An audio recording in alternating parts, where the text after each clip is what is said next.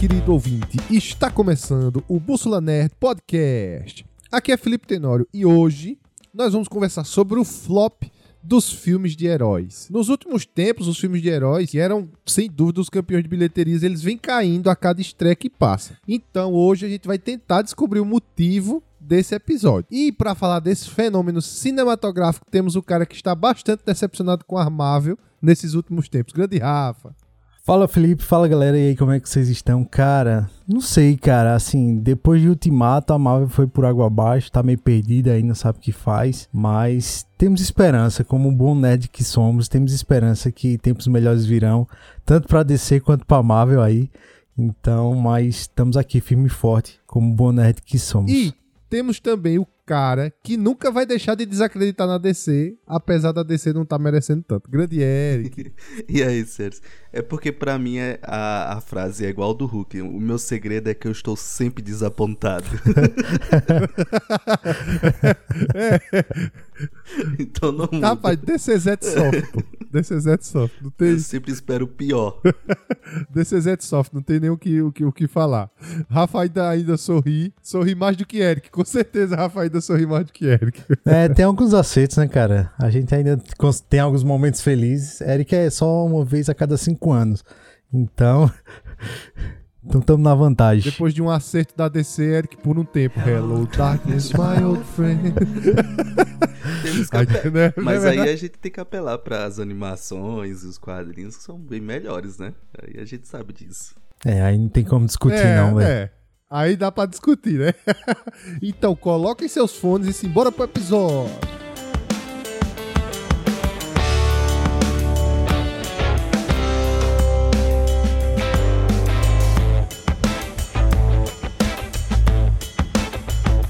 Antes de começar o episódio, no dia que a gente tá gravando o episódio, só pra esclarecer aqui, o Jovem Nerd soltou um episódio que eles vão falar uma, uma, sobre esse assunto que é bem parecido com o da gente, né? Eu ainda não escutei, mas só pra deixar claro aqui, não foi inveja do Jovem Nerd dessa vez. Dessa vez não foi inveja, tá? É porque a gente demorou um pouquinho a gravar, a gente ia gravar já fazia um tempo, é porque aconteceu alguns problemas, mas... Não foi inveja do Jovem Nerd, só pra deixar Na claro. Na verdade, eles ligaram pra gente, ó, oh, a gente tá com essa pauta aqui, vocês têm alguma parecida? Eita, coincidência. Não, mas pode gravar. Obviamente, a gente autorizou os caras a gravar, tá ligado? A gente é humilde, amigo. Eles são inteligentes, é, porque nós, como empresa de capital aberto, nós fazemos a reunião anual dos acionistas todo ano, no começo do ano. E nós definimos as pautas do, do podcast no começo do ano pra nós mostrarmos aos nossos acionistas, né? Que, Exato. É, Nós que, temos o plano. Que a gente tem de plano, é, até para que eles continuem com as ações lá em cima.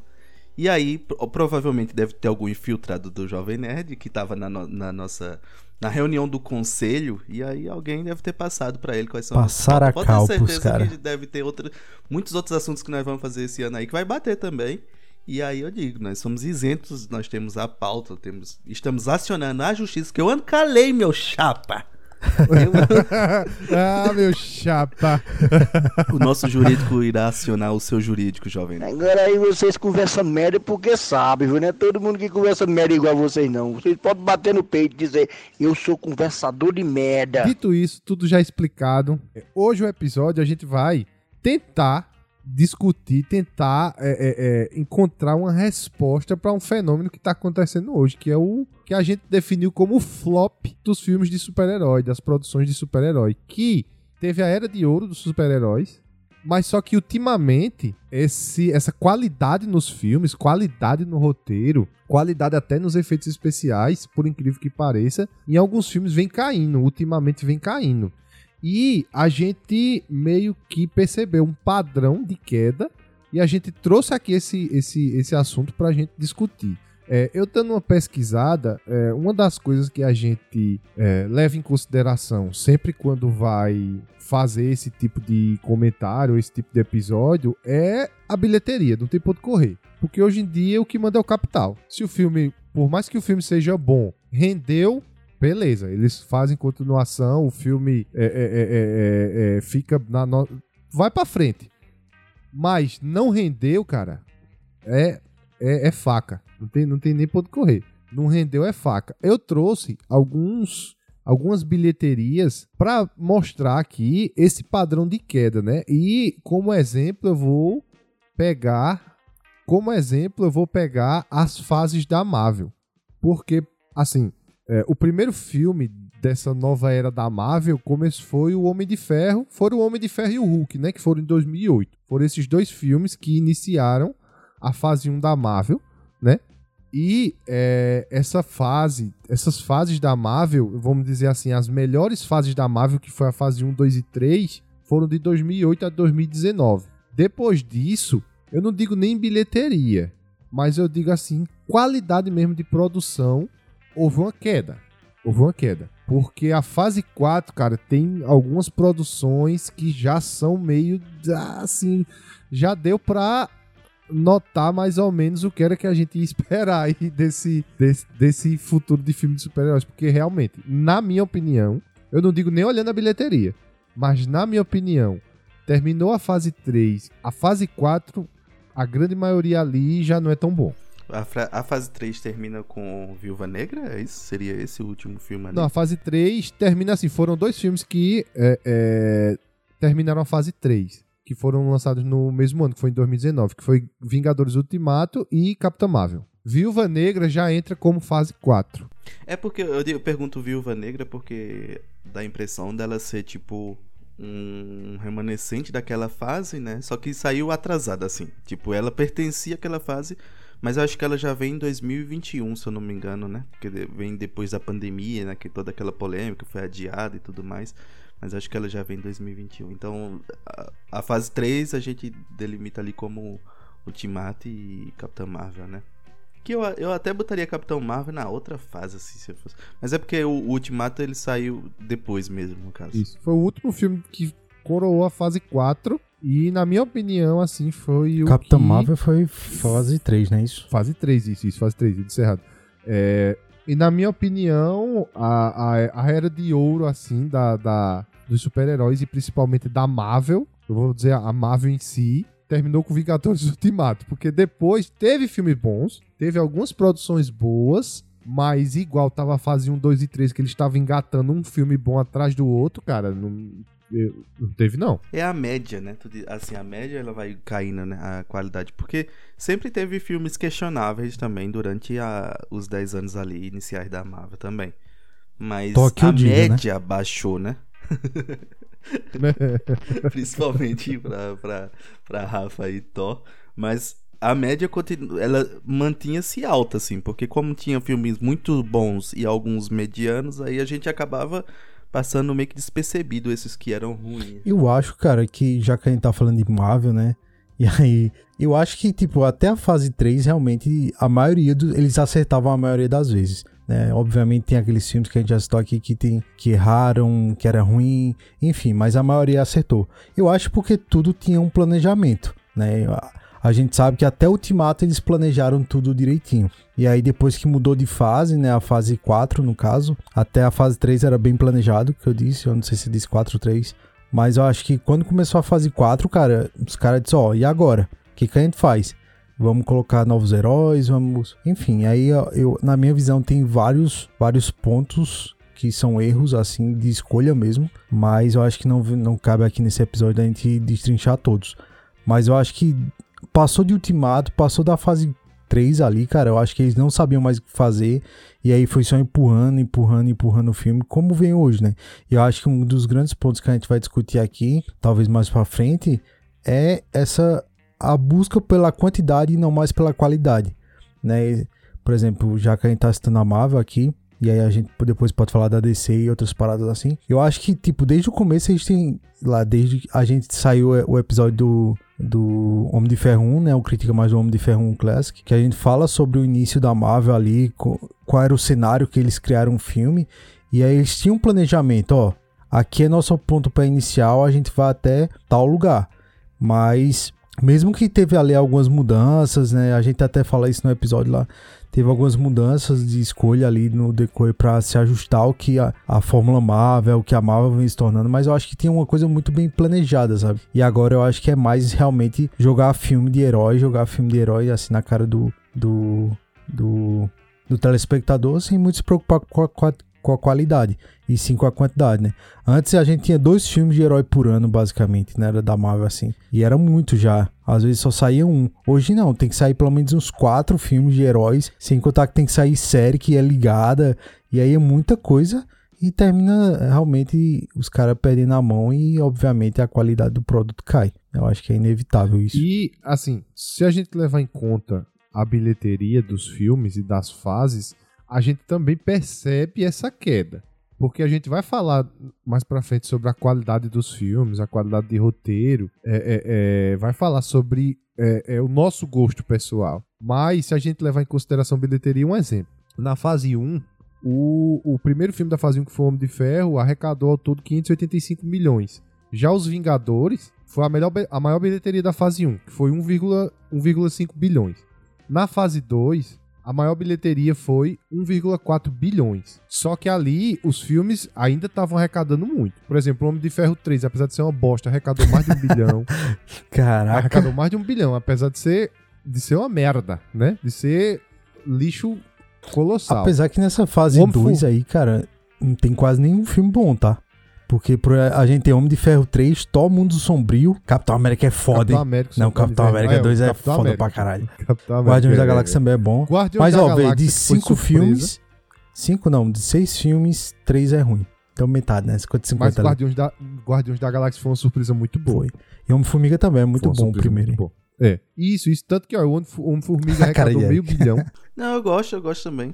Eu, eu sou um dos únicos caras que eu acho que... Eu sempre escuto as pessoas dizendo assim, metendo pau no Homem-Formiga.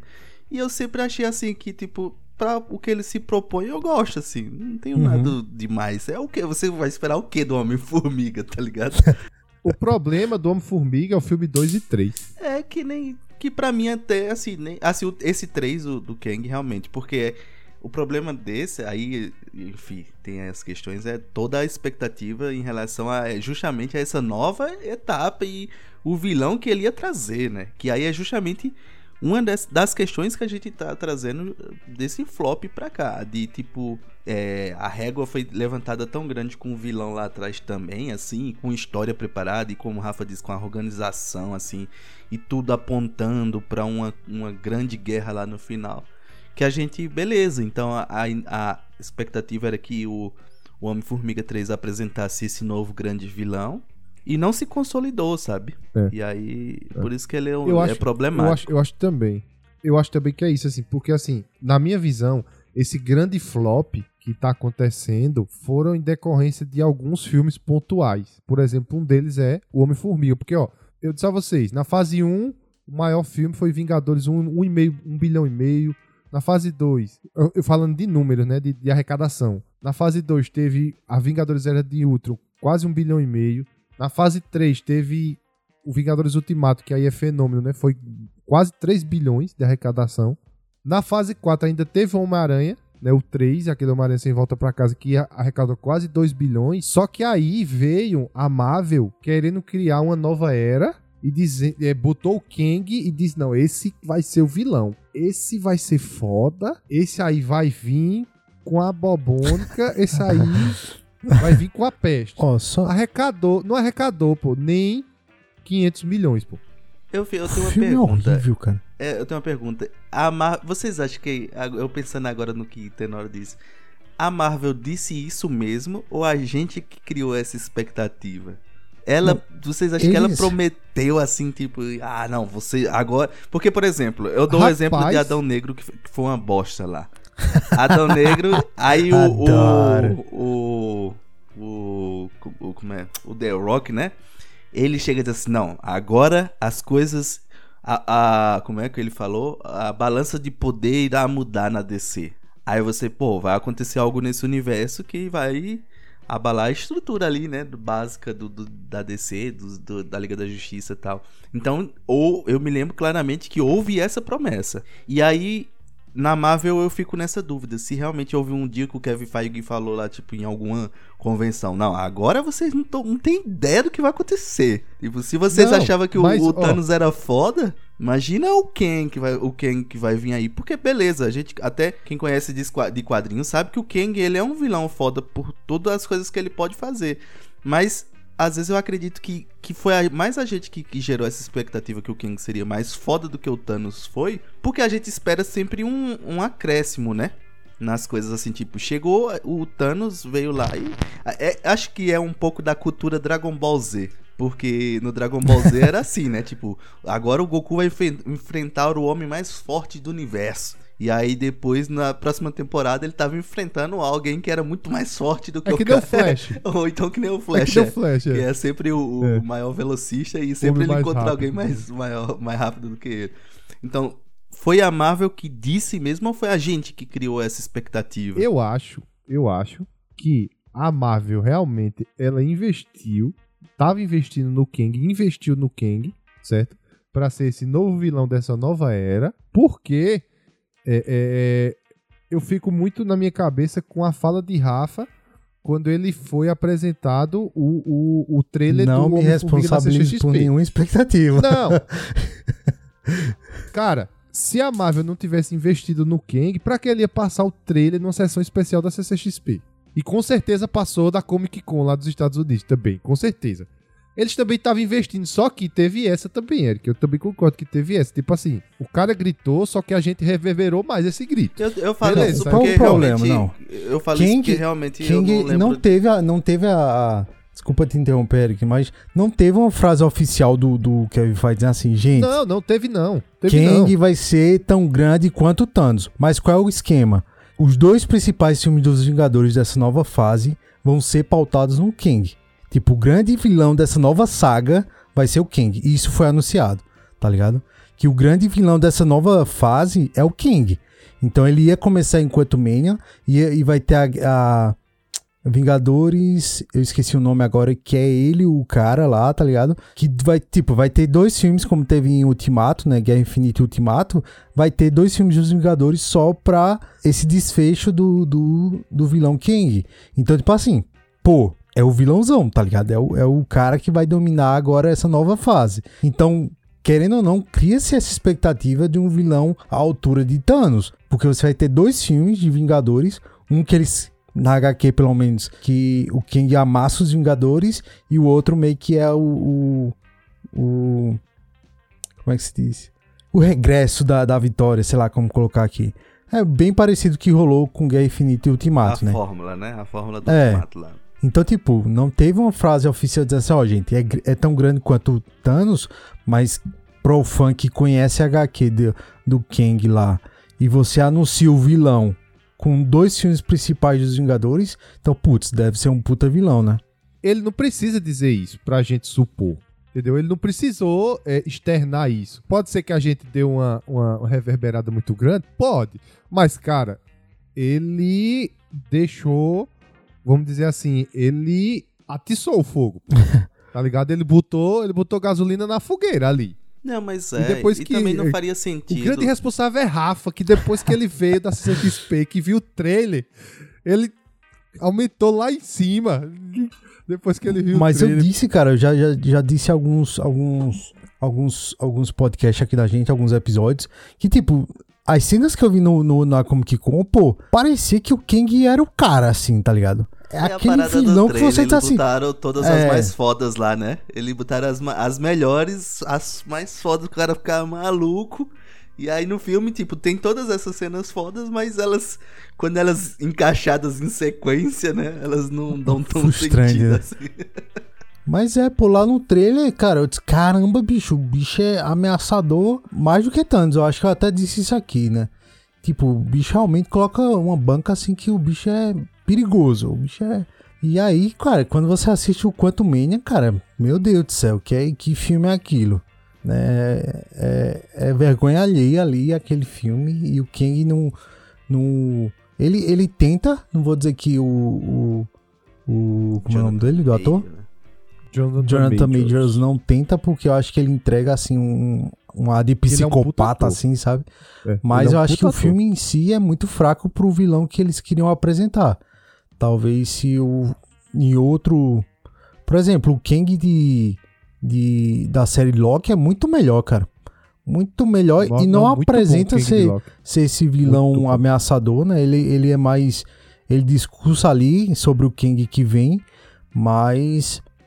tipo, a atuação, o espaço que o, o Majors tem ali no, no Loki é muito melhor do que o que ele tem no, no Homem-Formiga. E o roteiro mesmo é muito me, bem... Como é, caraca, como é que eu coloco?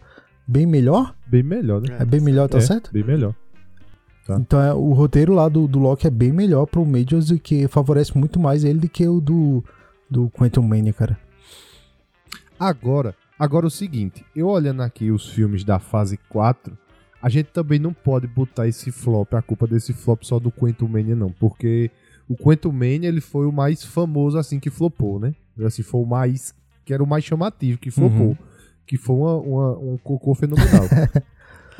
Mas, desde a fase quatro, teve muito, teve muito tropeço. Porque, ó, teve Eternos que muita gente gostou. Deixa eu só abrir um parênteses aqui, só pra, só pra galera dizer nome, né? Ó, os dois, os dois filmes do Vingadores que vai ter Kang. É Vingadores Dinastia de Kang e Vingadores Guerra Secretas. Que é, é meio que o desfecho do que rola com o Kang, né? Dinastia Kang é o Kang amassando geral. Ele mandando a porra toda pro saco. E Guerras Secretas é... ali é o que acontece com no, no, no multiverso, né? De, debaixo dos panos ali, quando funde as paradas tudo e tem as tretas. Aí, tudo. Só voltando, né? É, os Eternos, ele não foi um filme bom de bilheteria também. Aí, beleza. Aí depois teve o Homem-Aranha. Beleza. Pau, aquela nostalgia e tudo, que eu acho que foi mais a nostalgia do que qualquer outra coisa, é, né? Foi o... Não, o filme é bom, cara. Foi. É, o filme é bom, não, mas filme é bom, existe assim, um contexto. Mas a nostalgia ajudou muito. Sim, sim. Porque... é o contexto de a gente, de, dos nerdola, conhecer, tipo, o universo que vem lá desde dois mil e dois, com o primeiro Homem-Aranha, e as expectativas de que juntaria. Então, tem todo um contexto por cima disso, né? Talvez, eu não isso, sei se isso. alguém que chegasse, por exemplo, e fosse assistir esse filme assim, acompanhasse no máximo, sei lá, a trilogia lá do... o do... do Andrew Garfield, não, como é o nome? Do... do, do... Tom Maguire? Tom Maguire. Não. Tom Holland. Do Tom Holland, Tom né? Holland. Se soubesse, assistisse a trilogia do Tom Holland, se ele entenderia todo o, o contexto em cima desse filme. Mas, mas assim, não, não tira o mérito. O filme é o filme ótimo. É bom, é. Isso. O filme é ótimo. O, a nostalgia foi a cereja no bolo. O fanservice. Que eu acho que deu um impulso a mais. Que deu aquele gás a mais. Tipo assim, o cara tá numa corrida, aí tá já vendo a linha de chegada, o cara dá um gás a mais. Pô, a nostalgia foi esse gás, pô. Só que depois, pô, é, é que nem eu tava dizendo, ele não pode botar também cem por cento da culpa no Quantumania, né? É se falando de Marvel. Porque teve o Doutor Estranho no Multiverso da Loucura, que não foi bom. Não foi. Teve Thor Amor e Trovão, que foi uma merda colossal, Thor Amor e Trovão. Meu Deus. Teve Pantera Negra, Wakanda Forever, que não foi bom também. É, aí é ladeira não abaixo, foi... meu amigo. Não tem pra onde correr. Não foi bom, cara. Aí depois disso tudo, aí não, veio o Homem-Formiga Quantumania. Não, vem o Quantumania. Tome merda de novo. Aí depois veio o Guardiões da Galáxia Volume três, que foi o último filme dessa aí, fase cinco até agora. Aí estamos aí, falando é, do é, supra-sumo. É, é dez de dez, pô. Pra quem lembra da, da, da, da do não Critica é, Mais, é dez de dez. Agora que é o isso, seguinte. É, tu assistiu, olhando, Eric? Eu tava olhando, eu assisti, eu botei até minha nota lá. Ah, eu tava foi? Olhando as eu não vi não, cara. No... Porque eu, tava, eu também tava... Te... Qual foi sua nota? Calma. Senão a gente vai brigar agora. Não, minha nota foi nove. Eu quero, eu foi nove. Preciso... Boa, boa. Ah, sim. E eu tava Caraca. Olhando... Porque... É que nunca me decepciona. Eu tava vendo a comparação também, assim, porque Tenório comparou é, a bilheteria. E temos algo mais importante do que a bilheteria, que é as notas do Critica Mais, né? Assim, muito Não, mais claro, importante. Com assim. certeza, com certeza. Agora você gabaritou. E agora. Assim, a, as outras... Eu tava dando uma olhada, assim, nas outras fases e, e, tipo, não tem filme das outras fases. Obviamente, uma ou outra coisa ali que, tipo, destoa. Mas as nossas notas sempre variavam entre oito, nove e dez, assim, nesses outros filmes, sabe? E eu acho que quando a gente dava oito, era tipo assim, metendo pau, metendo pau, metendo pau, oito, tá ligado? É, bem oito. Isso. E aí, tipo, quando a gente vem pra essa nova fase, é tipo, ó, de média, viu? Nota três vírgula sete de média, nota... cadê? cinco vírgula sete... Nota... Eu tô dizendo assim, algumas menores, né? quatro vírgula oito, tá vendo? É tipo, são notas muito abaixo, assim, pô. Não era normal a gente tá dando essa média de notas, assim. A... Destoava, por exemplo, até mesmo assim, como a gente falou, a um Homem-Formiga da vida que muita gente critica e tal. Eu acho que no máximo a gente daria ali, tipo, um seis ou sete naquela época, se a gente tivesse assistido, sabe? Pra algum desses filmes, assim. Porque até mesmo os ruins, ele ficava na média dos filmes ali. E aí quando vem pra esses outros, assim, não tem, pô, não tem filme que tá... Aí, claro, que tem um Guardiões da Galáxia, que, que ficou com média nove ponto oito aqui. É, deixa eu ver se tem mais algum... Não, e aí pronto, e aí é só, só teve esse mesmo que salvou dessa fase. É porque da, a fase quatro, pô, teve pouquíssimos filmes bons pra um bocado de filme ruim. E a fase cinco tá meio a meio, que teve o Homem-Formiga e Guardiões da Galáxia. Tá meio a meio, né? Então, é, e é porque a gente nem chegou na D C ainda. A gente só tá na Marvel. A gente não chegou na D C ainda, mas, assim, na minha opinião, é, pra dar uma fechada nesse assunto Marvel da minha parte é o seguinte. Esse flop das indústrias de super-heróis, isso a gente não tá nem falando das séries também. Eu citei a bilheteria, mas é mais por qualidade mesmo. É mais por qualidade do que por qualquer outra coisa. Porque se a gente for pegar fase um, dois e três, pô, o cara vê um ou dois, pô. Três, no máximo, filmes ruins, assim, acaba de, não, não é muito bom, não. Que nem você falou das notas, tipo, nada, nada, a gente dava oito, nada, sete e meio, entendeu? Só que quando chega a fase quatro, cara, a gente tá caçando um filme bom, pô. Tem poucos filmes bons, assim, que, tipo assim, Isso é, isso é Marvel, pô. Isso, é, isso aí é o que a gente quer, pô. Por exemplo, fase quatro. Teve Shang-Chi, que é bom, mas também não é... é nossa, que primou. E o Homem-Aranha, velho. O Shang-Chi, ele, é, ele acaba sendo isolado, porque eu acho que também tem, tem outros contextos também. Tem a volta da pandemia. Foi um dos primeiros filmes que a gente voltou a assistir ali é, no cinema, se eu não me engano. Eu não me lembro se foi o meu primeiro ou se foi um dos primeiros. Porque eu acho que... Viúva Negra, eu acho que eu já, a gente já foi assistir no cinema, se eu não me engano, né? E aí teve toda essa época aí, e aí teve esse contexto, mas ele é um filme que acaba isolado, ele acaba sendo bom, mas ele, ele entra em nenhum dos aspectos desse flop, e, e principalmente falando da Marvel. E, e sabe por que eu acho que essa discussão ela vai ser sempre mais baseada na Marvel mesmo? Porque foi a Marvel que ditou a regra desses últimos, desses anos aí, dos filmes de herói, e a D C sempre ficou correndo por fora, tentando alcançar, mas nunca chegou. Então a discussão sempre foi, tipo, os, o universo de herói, o que eles estão fazendo no cinema e, a, e o que a Marvel fez, porque foi ela que, que, que ditou a regra. Eu me lembro, inclusive, que em um dos filmes, qual foi o filme que eu fui assistir, cara? Ah, não sei se foi um dos Vingadores, não me lembro. Eu tava na fila do cinema, já contei essa história aqui algumas vezes. Eu tava na fila do cinema e ia estrear Shazam, né? Assim, tava lá o cartaz de Shazam. E um, um, alguém na fila tava lá na pipoca e o cara disse assim: vai ter esse novo filme aí, né? Shazam da Marvel. Eu, eu acho que eles estão apostando em novos super-heróis, assim. E aí. Mas sabe por que esse, isso pra mim é, é o que mostra o poder da Marvel? Porque a Marvel, ela, ela furou a bolha dos nerds de, de super-herói de quadrinho nessa época. Então todo mundo ia assistir, independente de se ele era um nerdola ou não. A gente vai continuar assistindo os filmes de super-herói. Vai, vai, não sei se futuramente vai ficar mais espaçados os filmes, assim, tipo, como era lá nos anos noventa, como foi no começo dos anos dois mil, né, que saía um a, um a cada dois anos ali, um filme de super-herói, e a gente ia assistir. A gente vai continuar a assistir, por isso que a discussão, eu não acredito que seja... pra gente, o que é que vai continuar ou não. A discussão, na minha visão, é se esse universo vai continuar forte pra atrair pessoas que não é da bolha, sabe? Pessoas que vão como esse cara foi, tipo, ele foi sem saber o que é Marvel, o que é D C, sem saber se Batman é da Marvel ou se Batman é da D C, ele não sabe, ele, pra ele é tudo super-herói. Só que como a Marvel fez esse nome, pô, você vai assistir um filme dos Vingadores e começa aquele... aquele logo da Marvel com aquela música da Marvel, emociona, tá ligado? Uhum. Então a Marvel que ditou mesmo esse, esse, esses últimos anos aí, aí a discussão é em cima disso. Eu, eu acredito que pode ser que a D C venha fazer bons filmes e mudar um pouco essas perspectivas, porque a gente tá aí com a expectativa de que James Gunn vai, tipo, fazer um pouco do que Kevin Feige fez lá atrás na Marvel, planejar esse universo com mais calma, com mais tranquilidade, e que mude um pouco. Só que ainda assim isso é uma discussão pro futuro. A discussão que a gente tem que ter agora é tipo, esse flop é definitivo? Vai acabar? Porque a, a gente sabe o que tá acontecendo, a gente sabe que flopou, o universo deu a diminuída, mas aí o, a, a discussão é qual é o, o, a razão? Vai continuar sendo pra sempre assim, tá ligado? Essas são as coisas que a gente podia levantar aqui, né? Eu acho que um, um ponto interessante que ele colocou, né? E eu acho que essa discussão já vem há muito tempo, porque eu lembro quando tava saindo, eu acho que acho que era a segunda fase da, da Marvel, né? E aí as pessoas já se questionavam, principalmente os canais de críticas, né? Já se questionavam quanto tempo isso duraria. Porque isso é uma coisa que a gente já conversa também há um bocado de tempo, porque, querendo ou não, como o Eric bem colocou aí, a Marvel, ela ditou um, um mercado, né?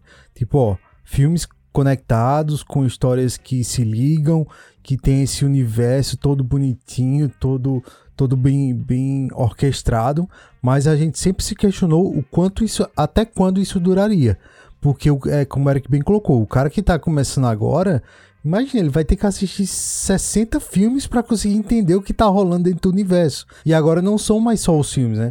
E aí, ó, só nesse ano de dois mil e vinte e um pra cá, a gente teve seriados que são ligados, né? Querendo ou não, são ligados com os filmes.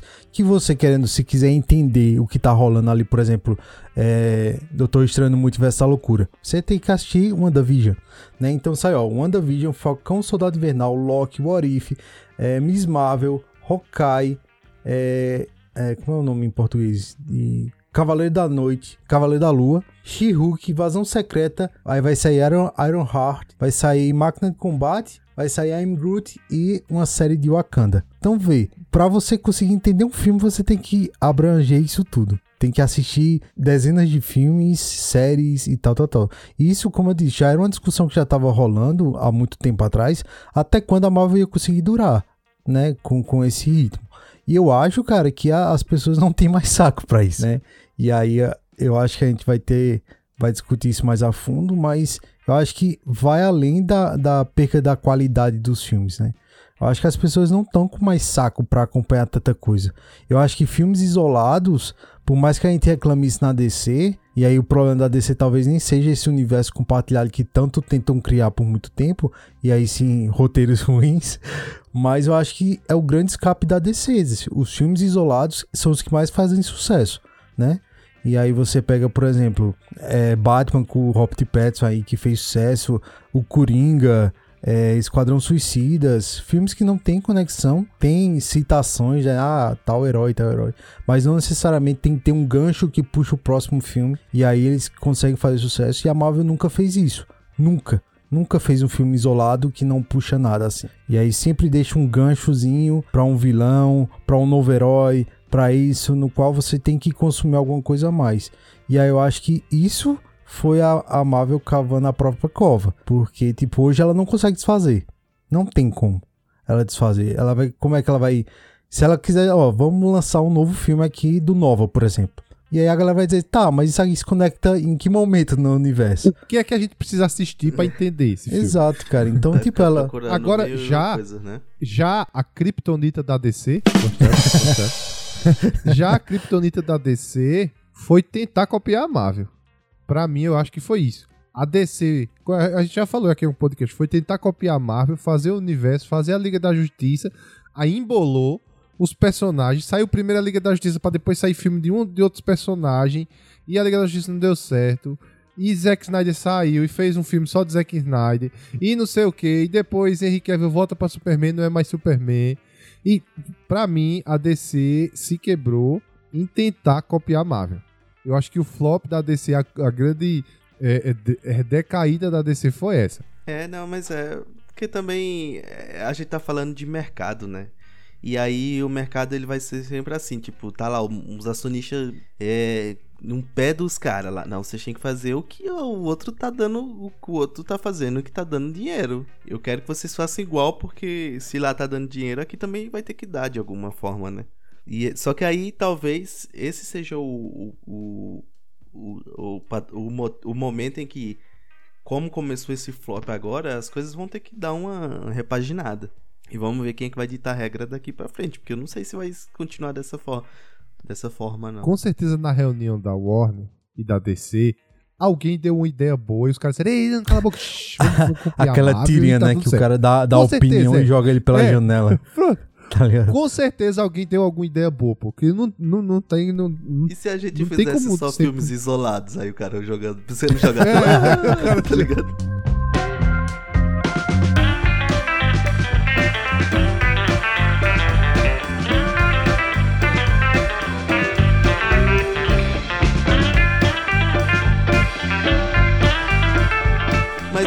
queria, eu queria, eu, eu queria definir, então, para essa primeira parte da nossa conversa, é, definir o que... Não um, exatamente um ponto, porque a gente já falou algumas coisas aqui, mas jogada.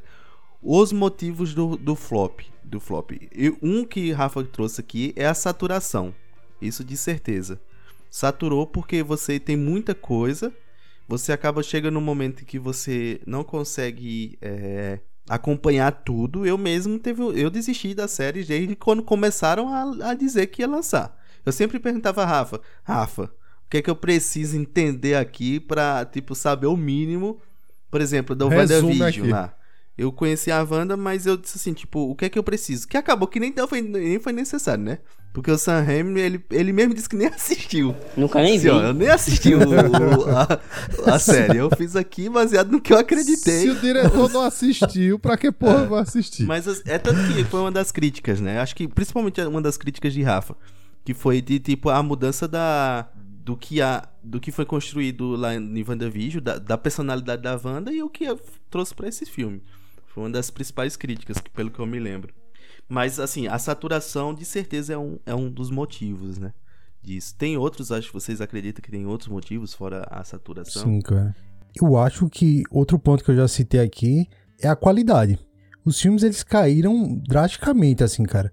Não, isso, quando eu digo não, da qualidade, não é só questões de roteiro. E aí a gente puxa efeitos especiais, é... roteiro, história, tá ligado? Adaptação de agá quê.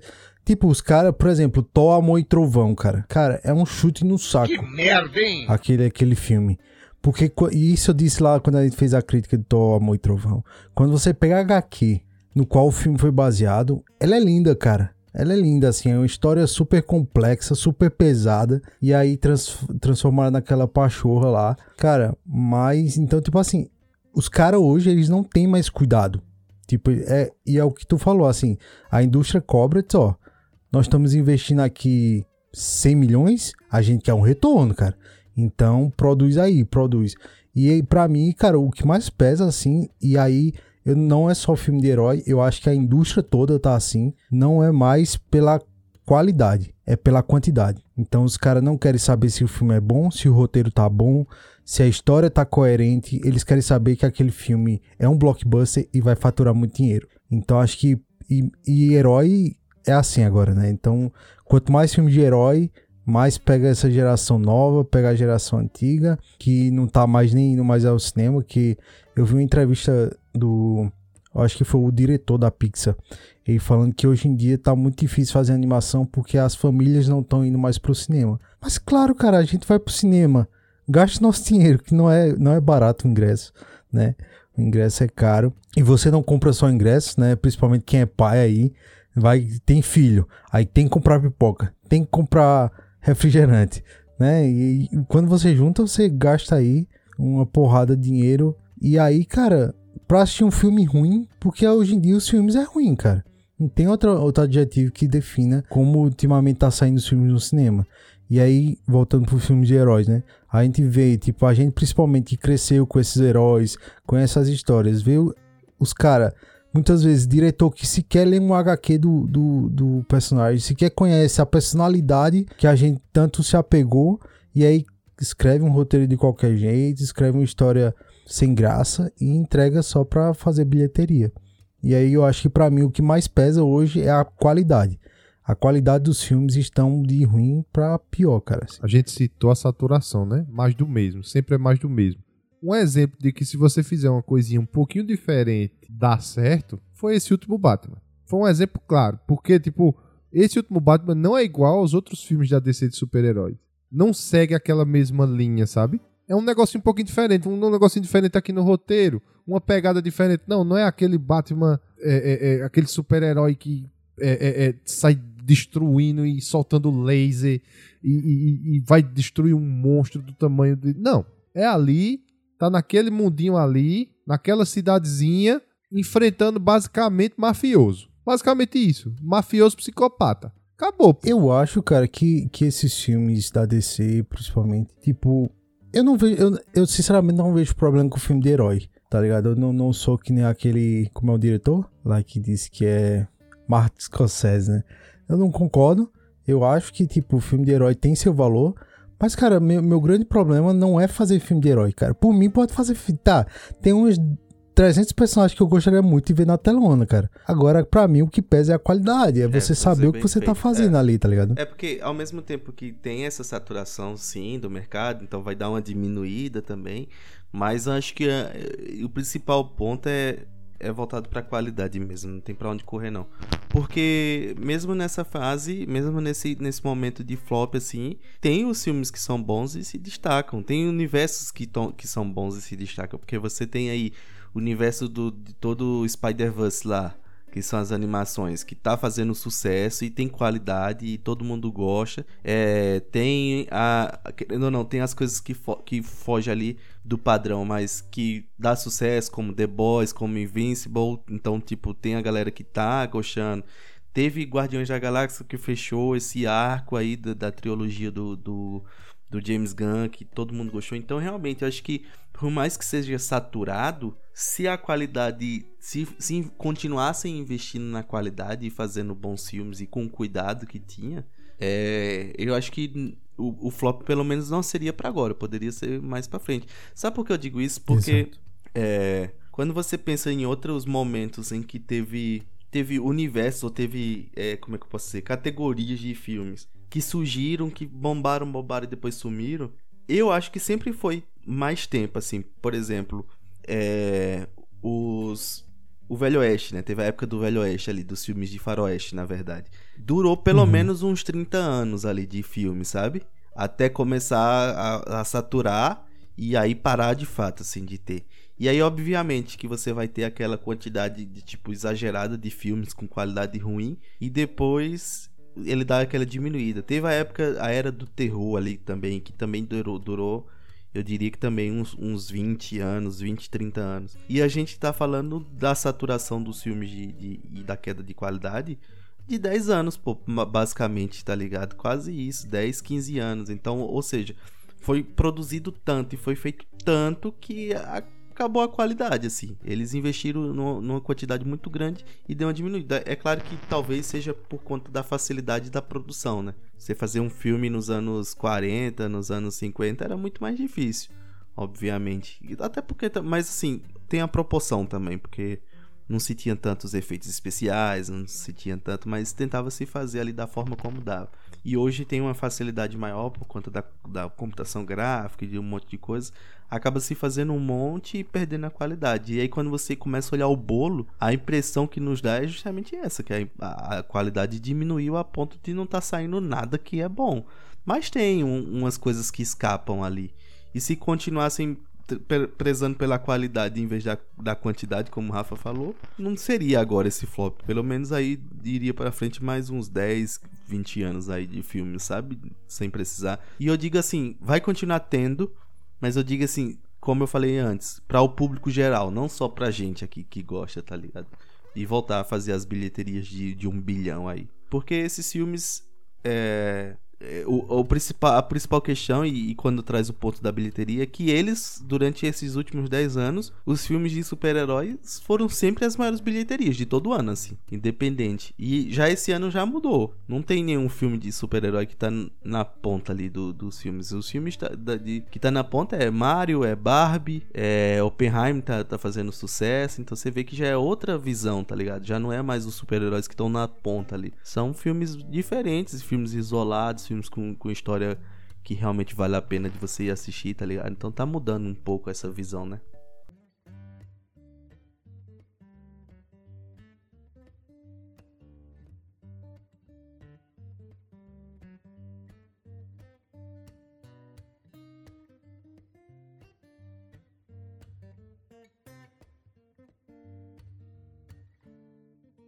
É bem claro de quais são as... as... as razões do, do, desse flop agora. Ah, e a minha outra pergunta é, tipo, se nunca mais vai voltar a ser a mesma coisa, vocês acham que acabou mesmo? Não tem mais como voltar? Você acha que existe uma esperança de a D C fazer diferente aí e, e, e voltar a estar no hype? O que é que vocês acham? Ó, oh, como, como eu, eu havia dito no Critica Mais de Guardiões da Galáxia, James Gunn é uma esperança pra D C, isso é fato. na minha cabeça, James Gunn é uma esperança. Porque, é, pelo seguinte motivo, que ele é um cara que consegue fazer algo diferente e que chama a atenção das pessoas. E que é, é, é, traz a galera pro cinema. Que o filme fica bom. Ele tem, ele tem um negócio que ele consegue fazer as coisas diferentes. Então, é o que, é o que eu acho que precisa. Pô. Precisa, com certeza, assim, eu, eu, eu concordo com o Eric também é o seguinte, que respondendo a pergunta de Eric, não, eu acho que vai ter que ter alguma mudança de alguma coisa. Não dá pra ser o mais do mesmo, sabe? Isso, isso, isso eu acho, que não dá pra ser o mais do mesmo. Mas... Então a gente tem que apostar naquela galera que faz alguma coisinha diferente. A gente tem que apostar naquela galera que é, é, tem um, um, um tino pra mudar, tá ligado? Porque... Pra mim, na minha opinião, o James Gunn é esse cara. É o cara que faz um negócio diferente. Mas ele, é vai, cara ser, ele, ele... vai ser a coordenação criativa e executiva, mas não é ele que vai fazer tudo, assim. Não, não, não penso que todos não. os filmes daqui cara, pra frente vai ser um Guardiões da Galáxia, tá ligado? E, porque, por exemplo, sim. o Kevin Feige, acho que a diferença do Kevin Feige é que ele é... A, a, ele é um fã de quadrinhos, então ele entende muito ali de quadrinhos, mas ele também tem uma, uma parada, uma cabeça muito de executiva. de executiva, assim, sabe? De entender e tentar criar o mercado e fazer. E foi esse o diferencial dele. O James Gunn, ele é um cara que, na minha visão, ele é mais o criativo. Ele também é o cara que saca muito de quadrinho, né? Não à toa, ele, tipo, traz sempre os, os que ninguém conhece, porque ele realmente gosta daqueles personagens, gosta de fazer alguma coisa com aquilo ali. Mas ele também não é esse cara... Ele não aparenta ser esse cara do... do, do negócio, de negócio, de business, tá ligado? É, é por isso que ele é co, né? É, ele são dois é um, caras. Um produ... Eu tô ligado é. que é ele, de, de, dessa parte do criativo, e, o, e esse outro cara que vai ficar como a parte mais de, de negociar, de business, essas partes, né? Então... Mas, mas eu entendo quando o Felipe diz da, da esperança que ele tem do James Gunn, que eu acho que é no sentido assim de ter aprovação, tá ligado? Porque tudo que vai ser rolar ali dentro vai passar por ele e pelo o, o produtor lá, o, o chefão, né? Então vai, vai estar os dois ali sempre conversando. Então eu acho que a esperança que o Felipe diz do, do, do Gunn é, o é filtro, tipo assim, ó, né? É o filtro, isso. Tipo assim, ó, isso aqui dá pra ir, isso aqui não dá. Ou pelo menos ter um, um, um plano traçado, tá ligado? Se alguma coisa for, tipo, ó, isso tá saindo um pouco da linha, volta pra cá. Vamos, vamos retomar, vamos ajeitar isso aqui, ajeitar isso ali. Então eu acredito que a esperança do Felipe é mais ou menos nesse sentido. Ou eu tô errado? e, é, e também... Não, é, é sim. Porque ele vai é, é, é passar o olho em tudo. Tipo, nada vai passar sem ele ver, sem ele aprovar. Por mais que ele não esteja à frente de tudo, que é humanamente impossível. É, eu tô ligado. Eu, é porque, sabe uma coisa que eu tenho, que eu tenho assim de dúvida de que, o que vai rolar e o que não vai? Porque o... o que Tenório puxou nesse ponto assim de fazer uma coisa diferente. De trazer pessoas ou trazer cabeças que façam uma coisa diferente. E quando eu olho pro universo da Marvel...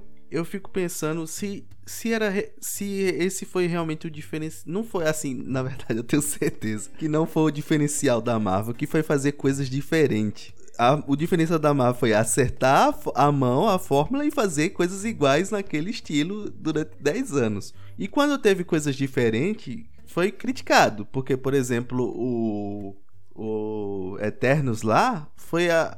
A, a visão da diretora e foi, tipo, criticado, porque realmente não encaixou naquele esquema.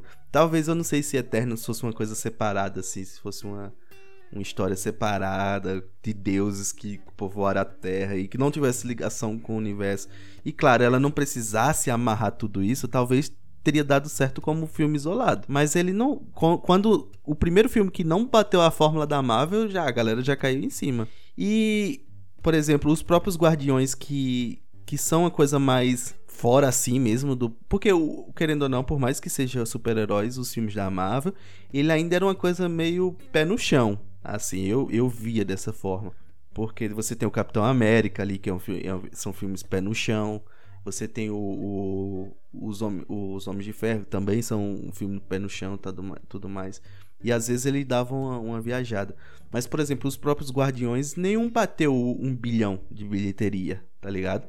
Porque eu acho que Guardiões, por mais legal e engraçado que a gente seja, eu ainda acho que, na minha cabeça, ainda parece uma coisa de nicho.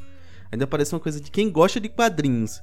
E que não vai se importar de ter um guaxinim falando, que não vai se importar de ter um, um, um Drax da vida, que tudo é literal, ou amantes, amantes lá que, tipo, pega o, o sentimento dos outros. Entende que, tipo, parece que Guardiões é bem mais pra quem já é amante de quadrinhos e desse universo de super-heróis, enquanto a Marvel, ela foi além disso, além de quem era amante de quadrinhos. E aí eu fico com medo que James Gunn traga isso, assim. Não fico com medo, que na verdade vai ser bom pra mim, né? Se ele continuar fazendo coisa que, que, que quem é, gosta de quadrinhos, assim, curte. Mas eu não sei se ele consegue pegar o público de novo, assim, o público geralzão, entendeu? Eu, eu fico nessa dúvida, se ele vai conseguir é, fazer isso, tem, entendeu? Tem o seguinte, ele vai é, é, fazer filmes, com certeza, com essa pegada mais de quadrinhos, porque tá no D N A dele, ali.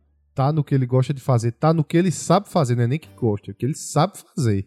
Só que o pulo do gato, eu vou dizer que a D C vai vir forte mesmo se ele acertar nos clássicos, porque ele vai mexer com os clássicos, entendeu? É mais uma tentativa de mexer com os clássicos, entendeu?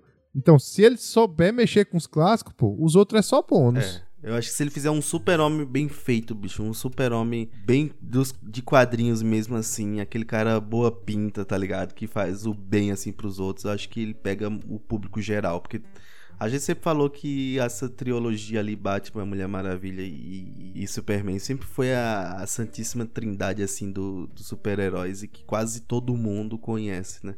Então, se ele fizer pelo menos esses três, assim, conseguir conversar e ser bem feito, eu acho que ele tem uma chance de atrair o grande público de novo pro, pro, pro cinemas, assim, relacionado a, a heróis, né? E aí, e o que eu dá digo, de bônus esses outros super-heróis malucos aí pra, pra gente. Não, o maluco, ele vai acertar, isso é fato. Eu, eu não tenho nem dúvida que o, que o malucão, ele vai acertar. Os que ninguém conhece, os que ninguém tá nem aí, ele vai fazer o cara se importar com o cara que o poder dele é cuspir clipe. Com certeza ele consegue fazer isso, pô.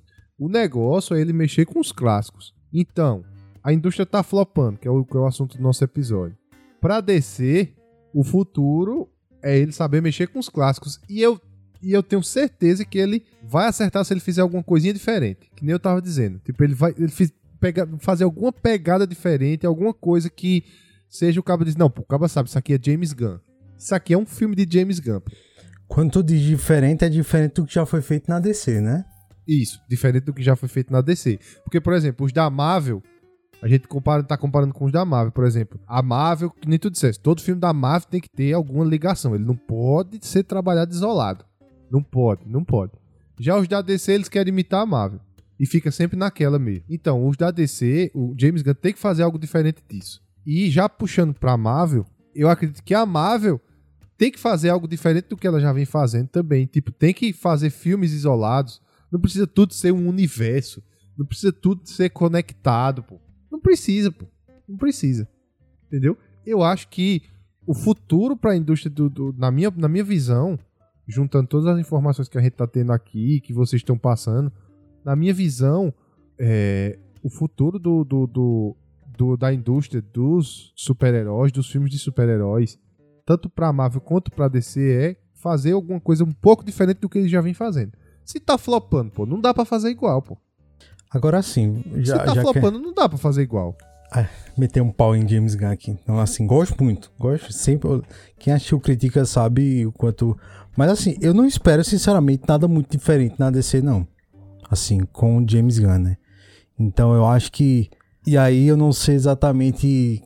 Talvez ele me surpreenda nesse novo Superman. Mas o que eu espero é algo nível... Guardiões da Galáxia ou Esquadrão Suicida, né? Então, eu até disse lá no, no Critica do Guardiões da Galáxia que eu acho que vai ser um filme mais leve, um filme com piadas. Então, talvez, assim, é, eu não sei. Sinceramente, eu não sei se vem algo novo, assim, de James Gunn, tá ligado? Porque a gente nunca viu, na verdade, ele fazendo nada diferente. Pelo menos o, o, esses filmes de heróis, né? Eu não sei outros filmes, apesar que ele tem um filme muito bom, que é de terror, que é o... que é contando o, o Superman se ele fosse mal, né, criança. Eu só ah, esqueci sim, o sim, Bre- é. Breed Light, uma parada assim, eu não esqueci o nome agora, que é muito bom. Então, tipo, tá, é uma coisa Bright diferente. E Bar... Como é? Brightburn. Brightburn. Que é um filme diferente, do, pelo menos do que a gente já viu com o James Gunn. Então, tipo... E James Gunn fez Scooby-Doo, meu amigo. Um dos melhores filmes já feitos. Então, mas é, é essa a pegada de James Gunn. É a comédia, entre aspas, aí, né? É um filme mais cômico, um filme mais caricato, digamos assim. E aí, eu não sei o quão... O, o quanto eu tenho, tenho que esperar de James Gunn de novo, assim, sabe? Porque, como eu disse, pra mim, eu tô ali naquele... naquele... no espaço que James Gunn vai trazer pra mim é um Guardiões da Galáxia, um Esquadrão Suicida, que tem piadinhas, que tem cenas engraçadas. E aí, eu não tô dizendo que isso é ruim, tá? Isso funciona muito bem. A gente sempre elogiou aqui os filmes que James Gunn colocou a mão, tanto na Marvel quanto na D C. E aí, eu sinceramente espero que ele acerte muito na D C. Isso a gente já falou diversas vezes aqui. Mas eu não sei se vai ser algo tão novo assim. Porque, na verdade, todos esses filmes de heróis, eles seguem sempre um, essa risca de... ação comédia, né? E, e é uma coisa muito também da H Q, né? Nem toda H Q, ela... ela e porque, querendo ela... ou não, majorita, major, major, major, querendo ou não, a maioria do público é... querendo ou não, o, o, a maior parte do público é infantil, sabe? E, e não tem pra onde correr. Super-herói é isso, porque... Tem que lembrar que a indústria vende mochila, vende lancheira, vende boneco, vende... Então tem que ser, tá ligado? Tem que ser desse, nesse formato. E, e o, o que eu concordo meio que com essa, o que Rafa tá dizendo, e talvez seja isso que ele esteja falando, é que não vamos esperar um, um Batman Cavaleiro das Trevas de novo, não vamos esperar um, um, esse estilo de filme ou, ou esse The Batman. Não vai ser. Se tiver um universo que, que for compartilhado, alguma coisa desse tipo, vai ser nessa pegada mais, realmente, filme de herói, coisa mais tranquila, um, um super-homem ali em Metrópolis fazendo as coisas dele tranquilamente, não vai ser uma pegada sombria, talvez ele pegue um lado do Batman de Gotham ali mais pesado um pouco, mas nada nível que foi Coringa, eu não acho que vai ser, e nem quero talvez. Eu queria que fosse o universo que fosse leve, que fosse bom de a gente assistir, que fosse divertido, como foi nesses dez anos da Marvel, entendeu? De a gente assistir. Só que agora, dessa vez, bem feito com o... o... Que, que um dos problemas que a gente sempre meteu o pau aqui na D C foi de não saber acertar o tom. De tipo, acerta nenhum, aí quer fazer o mesmo que fez no outro, nesse aqui quer acertar no outro e nunca dá certo, tá ligado? Esse tom, não. Eu, eu queria que realmente o que acontecesse agora é que, beleza... A gente assistiu todos os filmes bons do, da, da Marvel lá, não sei como é que eles vão se decidir, pra que caminho ele vai, mas a D C tá, na, tá com a faca e o queijo na mão aí de fazer o certo dessa vez e de fazer o que a gente gosta de quadrinhos mesmo ali, de fazer o super-herói, de fazer o, o, o super-homem sendo o exemplo de bondade ali, de, de, de apesar de ser um alienígena, do que a humanidade poderia ser, a esperança, né? Por isso que Metrópole é sempre colorida, é sempre ensolarada, né? Porque o, o super-homem é a esperança, né? E a Mulher Maravilha também, tem todo o processo ali. Então, tipo, eu não, não, realmente não precisa que James Gunn faça algo muito fora da curva pra dar certo, pra dar certo, tá? Eu, pode fazer outras coisas que seja diferente. Mas eu digo assim, para pelo menos dar certo e, trair, e trazer esse público de novo, esse público que foi perdido com esse flop que a gente tá falando agora, dá para fazer sem precisar ser coisas mirabolantes. Essa é a minha visão. Dá para fazer continuando sendo, sendo James Gunn, obviamente que ele vai trazer outras pessoas com visões diferentes da dele, né? Porque os filmes vão continuar sendo dirigidos por outros diretores, mas eu acho que se ele focar em acertar o tom de todos os filmes e para que o universo seja mais ou menos parecido entre um e outro ali, vai dar certo, tá ligado? É só o que falta é ele conseguir sair, fazer essas coisas, que, é, que obviamente não deve ser fácil, né? É, e outro ponto que eu acho que também é muito complicado para D C, a gente citou da, da Marvel, né, que a Marvel hoje ela não consegue fazer um filme isolado, e eu acho que o, o grande problema da D C que talvez faça os filmes floparem é você conseguir desvincular tudo que já foi criado até hoje. E isso, obviamente, a gente sabe que os filmes são ruins. Porque Eric falando aí de Superman, por exemplo, né? Esse Superman mais amigo da vizinhança, esse cara mais legalzão com a galera assim, né? Que é uma coisa que é, é um pouco feito lá no Superman e Lois, né? Uma série da D C W que passa na H B O Max, que tem o Tyler como o Superman, a galera critica muito, mas ele é muito fiel ao que é o Superman das H Q, sabe, aquele cara que, é, que segura um planeta pra salvar um cachorrinho, tá ligado? Então, tipo, talvez a galera... Ele fazer com que a galera desvincule tudo que já foi criado com Henry Cavill, com Gal... Gal... Como é? Gal Gadot. Gal Gadot. Com Jason Momoa. Cara, a gente, às vezes tem um trava-língua aqui, né? Então, tipo, acho que esse é um grande desafio que vai, talvez, fazer os filmes da D C flopar. Porque, tipo, esse Superman Legacy, o que lá... Assim, o que passa pra mim é que vai ser esse Superman mais gente boa, tá ligado? Não vai ser esse Superman Dark que a galera gostou do Henry Cavill, né? Que qualquer coisa que fazem, tá, mas Henry Cavill, mas beleza, Henry Cavill é um bom ator, tá ligado? Mas o, não, o que foi apresentado dele não é o, o, o Superman raiz das H Qs, digamos assim, né? Então, tipo, eu acho que um grande problema que James Gunn vai enfrentar é conseguir desvincular esse passado sombrio da, da, da D C, tá ligado? Nos cinemas. E aí, obviamente, que um filme bem feito, bem produzido, faz todo mundo calar o biquinho e colocar o rabo entre as patas, né? Então, mas aí eu acho que talvez esse, isso seja um, um, um dos caminhos pro flop do, dos filmes, assim. Espero que não.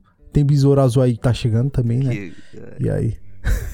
Ó, aí depois que você tocou nesse ponto, Rafa, que, assim, a gente começou falando dos culpados por, por esse flop que tá tendo, né? Dos recentes culpados. Mas eu também acho que a culpa também por esse flop são de filmes que não saíram ainda, um exemplo do Besouro Azul. Que, tipo, eu não tô botando muita fé, não, velho, no Besouro Azul.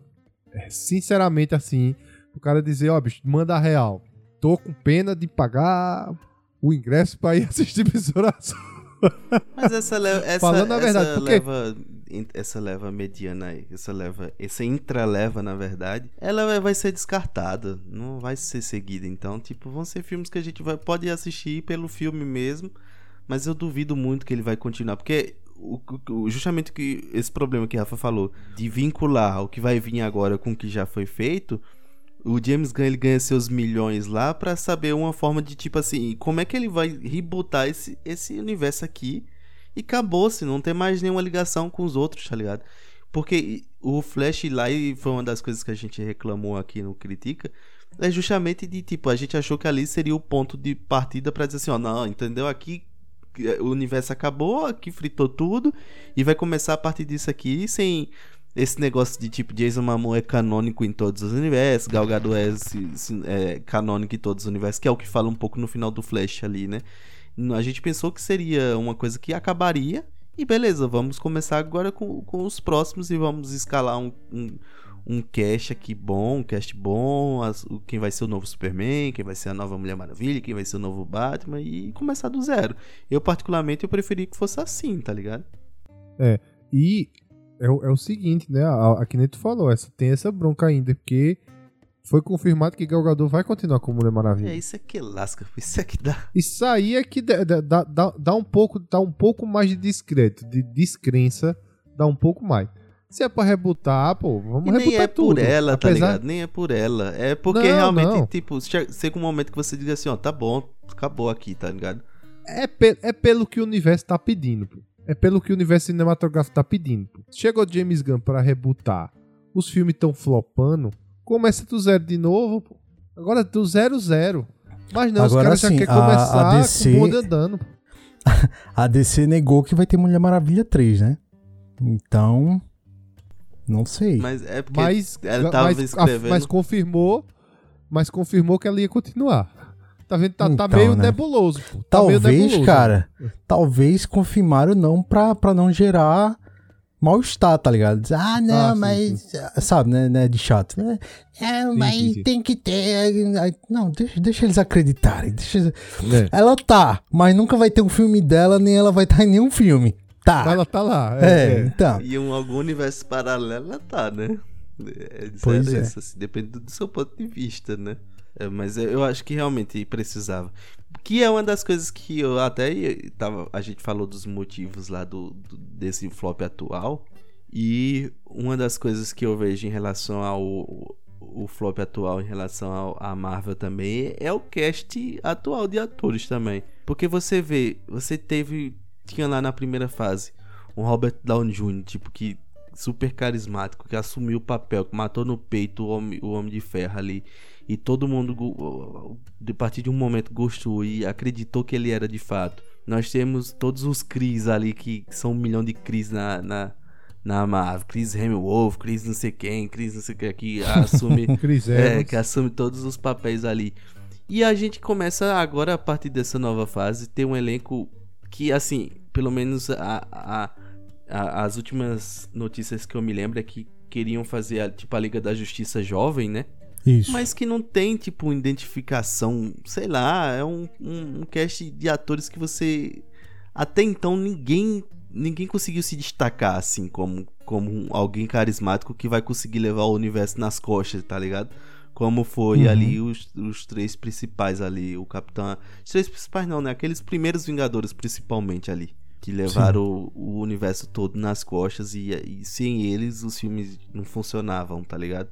Então a gente não vê ninguém que se destaca. É, teve a questão de tipo o, o Benedict Cumberbatch lá ser o, o novo, digamos assim, o novo chefe, o novo capitão ali, que não conseguiu se destacar como... Ele é um bom Doutor Estranho, obviamente, mas não pra ser o chefe dos Vingadores ou, sei lá, a pessoa que vai conseguir levar nas costas, assim, sabe? E aí a gente até então não vê ninguém que consiga, que aparente que vá despontar como sendo um, o, o, o carismático, assim, da Marvel. Também tem isso, né? Da Marvel desse... Eu digo assim, eu digo da, da Marvel. Marvel, por conta do que eu tô dizendo, assim, que é um dos motivos do flop, assim, é não sim, ter ninguém sim, que, sim, que, que se destaca, né? A D C não, a D C a gente vai ver, porque acho que vai zerar e vai começar do zero. Então a gente ainda vai começar a ser escalado e a gente vai começar a ver quem vai ser esses, no, esses novos personagens aí, né? Que, que vão vir.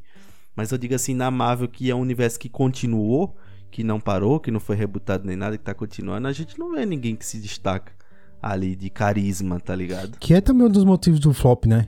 Porque, tipo, talvez essa nova geração... Tipo, uma coisa que rolava é a gente se identificar com os heróis, né? E aí é como o Eric falou, né? Homem de Ferro um, por exemplo. E aí a gente cita também lá no episódio, o, o Robert Downey Júnior nos tornou o Tony Stark, que a gente se apegou, amou, da noite pro dia. Foi, uma, foi vários filmes, foram várias fases pra gente chegar na, na, no final ali de Ultimato e se emocionar com a morte dele. E hoje a galera só tá empurrando herói, empurrando herói, e aí empurra herói em, em série, empurra herói novo, não sei aonde, não sei aonde, e não dá tempo da gente se apegar, né? Tipo, não cria aquele laço que a gente se apegou, que a gente tem aquele apreço emocional, porque a gente lembra do começo. Então, tipo, eu acho que essa aceleração das paradas, assim, também atrapalha muito, porque, tipo, não faz... faz ah, beleza, a gente precisa de um novo líder. Beleza, mas isso tem que ser construído, né, cara? Você não vai chegar simplesmente e dizer, ó, é esse cara aqui, tá ligado? Tipo, a gente, eu gosto muito do, do Doutor Estranho, mas sinceramente eu não vejo ele liderando os Vingadores assim, sabe? A ponto de dizer, nossa, igual o Homem de Ferro, igual o Capitão América. Porque querendo ou não, a gente sempre vai ter essa comparação, né? E eu acho que a, se a D C também for nessa, nessa, nessa de tipo, ter que montar uma equipe, ter que fazer isso, ter que agilizar alguns processos que devem ser naturais, eu acho que tende a flopar aí, porque, cara, vai calma, cara, entrega um filme, apresenta herói, tem que seguir aquela regrinha, cara, apresenta herói, conta a história de origem, aquela parada toda pra gente, tipo, é, legal, legal, gostei, quero ver mais, sabe? E aí... Essa, a fórmula essa pressa tá lá, de... né, bicho? É só fazer de é. novo, tá ligado? Não precisa de mais Agora, nada. assim, assim... Na questão da D C, se a gente for pegar os baluartes, né? Aquela tríade, sinceramente eu acho que não precisa, velho, de, de, de, de filme de origem. Falando sinceramente para os mais conhecidos, né? É, não precisa, eu não acho precisa que, pra, eu acho pra que não nós, precisa. Os nerdola, Tenório, mas tem que lembrar que... E é justamente isso que, eu tô, que a gente tá falando. Por exemplo... Um dia... Mas não, Eric, pelo amor de Cristo. Não, eu sei. Imagina, é... tem que contar a história de Krypton de novo, que Superman veio pra Terra, que ficou com um molequinho, ficou na fazenda, cresceu, não sei o que... Ah, não, pô, aí sacanagem. É, então, é, é tipo, mas, é, mas é a, tipo a história é... do Peter Park lá, tá ligado? A gente já sabe, velho, que tio Ben morreu, que o cara... Mas tu vai contar de novo? Não, pô, encurte isso aí. Que é o que, Pô, pra que mim, fazem muito bem Holland. feito lá com o é. Tom Holland, ó, sabe? Deixa eu falar uma Isso. coisa. Quando... Que, é, que, é, que é Tony Stark perguntando assim, ó. Vocês sabem a responsabilidade? Ah, sei. Porque quando eu deixo cumprir minha, minha tarefa, a pessoa sofre. Pronto, você já... Caraca, acabou, já sei. Acabou, já sei. Acabou. Tá ligado? Então, tipo, contar que os pais do Bruce morreu, que... Pô, não, pelo amor de Deus. Não, Cristo. Eu entendo. Pra gente é horrível mesmo. Mas, ó, vocês têm que lembrar uma coisa. A gente, quando começou... Quando começou o universo da, da Marvel ali, em dois mil e oito, a gente tinha... Deixa eu ver quantos anos aqui. Eu sou péssimo em matemática, tá? Quantos anos atrás faz isso aí? dois mil e oito dois mil e oito Sim, dois mil e oito dezoito, dezenove É... dois mil e três Ah, três, quinze dois mil e oito anos, né? É, quinze anos A gente tinha... dezessete dezessete anos A gente era o público... A gente... Não façam a conta. É. A gente era o público-alvo, tá ligado? E aí, quando foi, foi passando, que foi vindo esses outros filmes, a gente ainda tava ali no meio do público-alvo também. Mas já tá chegando um momento que a gente vai deixar de ser público-alvo, que a gente já tá deixando, já na verdade já, já até deixou de ser público-alvo, tá ligado?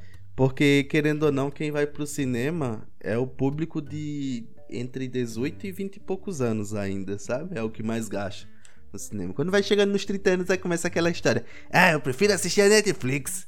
Tô no conforto de casa, não preciso sair de casa, não sei o que, tá ligado? E... Sim, e... sim. Pra gente, a gente já sabe essas histórias de cor. Mas um dia, Sofia, minha filha, vai assistir esse filme, tá ligado? Um dia, um adolescente vai assistir. Eles vão precisar desse contexto de novo. Então, quando a gente assistiu lá o Homem-Aranha do, do, do Tobey Maguire, por mais que alguém já tivesse lido a, a, a, os quadrinhos, quando a gente assistiu lá com nossos dez, doze anos, a gente ficou, pô, a história do cara aqui, ele perdeu o tio, porque ele...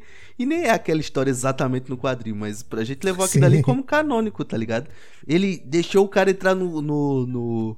no elevador e o cara matou ele ali. Não. Isso não é problema, meu. É, tá ligado? E quem disse que isso é problema? E quem disse que isso é. é problema? A gente viu um milhão de vezes a Marta perdendo o colar lá, sendo, tá ligado? Estraçalhada e caindo. Mas assim, beleza, pra gente realmente não faz sentido contar de novo essa história, mas vai precisar. Pra um outro público precisa essa história. E você dá pra contar diferente. Me convenceu, você, você me convenceu. Você pode contar de uma forminha, de uma, uma coisinha diferente, tá entendendo? Você põe um, um incremento a mais. Pô, quem não lembra que, tipo, é, depois de um tempo, a gente descobriu, por exemplo, que o universo do, do Watchmen é conectado com o universo da D C ali, do, do Nolan, porque tem, tipo, o... o teatro que teve o, o, o coisa dos pais tem um corredor, então a peça que tava passando é a mesma, então querendo ou não dá pra você trazer elementos que são legais, que dá pra você encaixar, e beleza, a gente vai ver isso tudo de novo, mas se contar bem feito, é tudo, tudo bate no que Rafa disse, se fizer bem feito esses primeiros filmes aí da, desse universo da D C de novo, tipo, vai encaixar, vai enquadrar. É só fazer com qualidade e fazer bem feito, tá é. ligado? Eu ainda fico ainda na opinião de que, tipo assim, nos baluartes mesmo, assim, nos que a gente conhece a história, todo mundo conhece. Você faz assim, Tenor, quando for no cinema, mais. Quando você for assistir esse filme, quando o filme começa nove horas, aí você pega nove horas, você chega no cinema, vai comprar a sua pipoquinha, vai comprar o seu ingresso, deixa pra entrar com uns vinte minutos no cinema, pronto, você não perdeu nada. É, não, não, não, pô. Eu... V- veremos, veremos, veremos. E dá, assim, eu, eu digo mas... isso porque dá pra fazer, porque a própria do Batman tem vários quadrinhos que contam essa mesma origem do Batman, assim. E, e eu digo do Batman porque é o que eu conheço mais, né?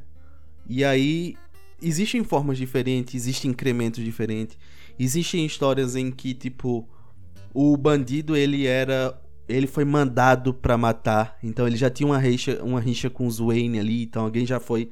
Já, não, era, não foi um, um, um então foi, isso aí foi fantasma, viu, Rafa? Foi, você senti, dá, senti aqui o, tem, eu acho que aquele livro do, tu leu aquele do Wayne, Tenório, que tu leu o, de, o do o do Superman, foi, Superman. Foi. O do Superman, né? Foi, foi. O do Wayne, que é o que eu tenho aqui, ele conta, tipo, que já existia uma rincha ali com, com o Wayne, né? Já, o Wayne já tem uma história muito antiga em Gotham, e tipo, o assassino já foi meio que contratado.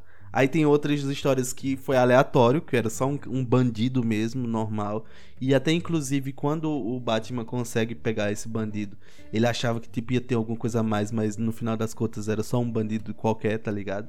Então você dá pra contar diversas formas esse começo também, assim. Então eu acredito que deveria a origem ser contada de fato. Se a origem é a origem, conta tudo.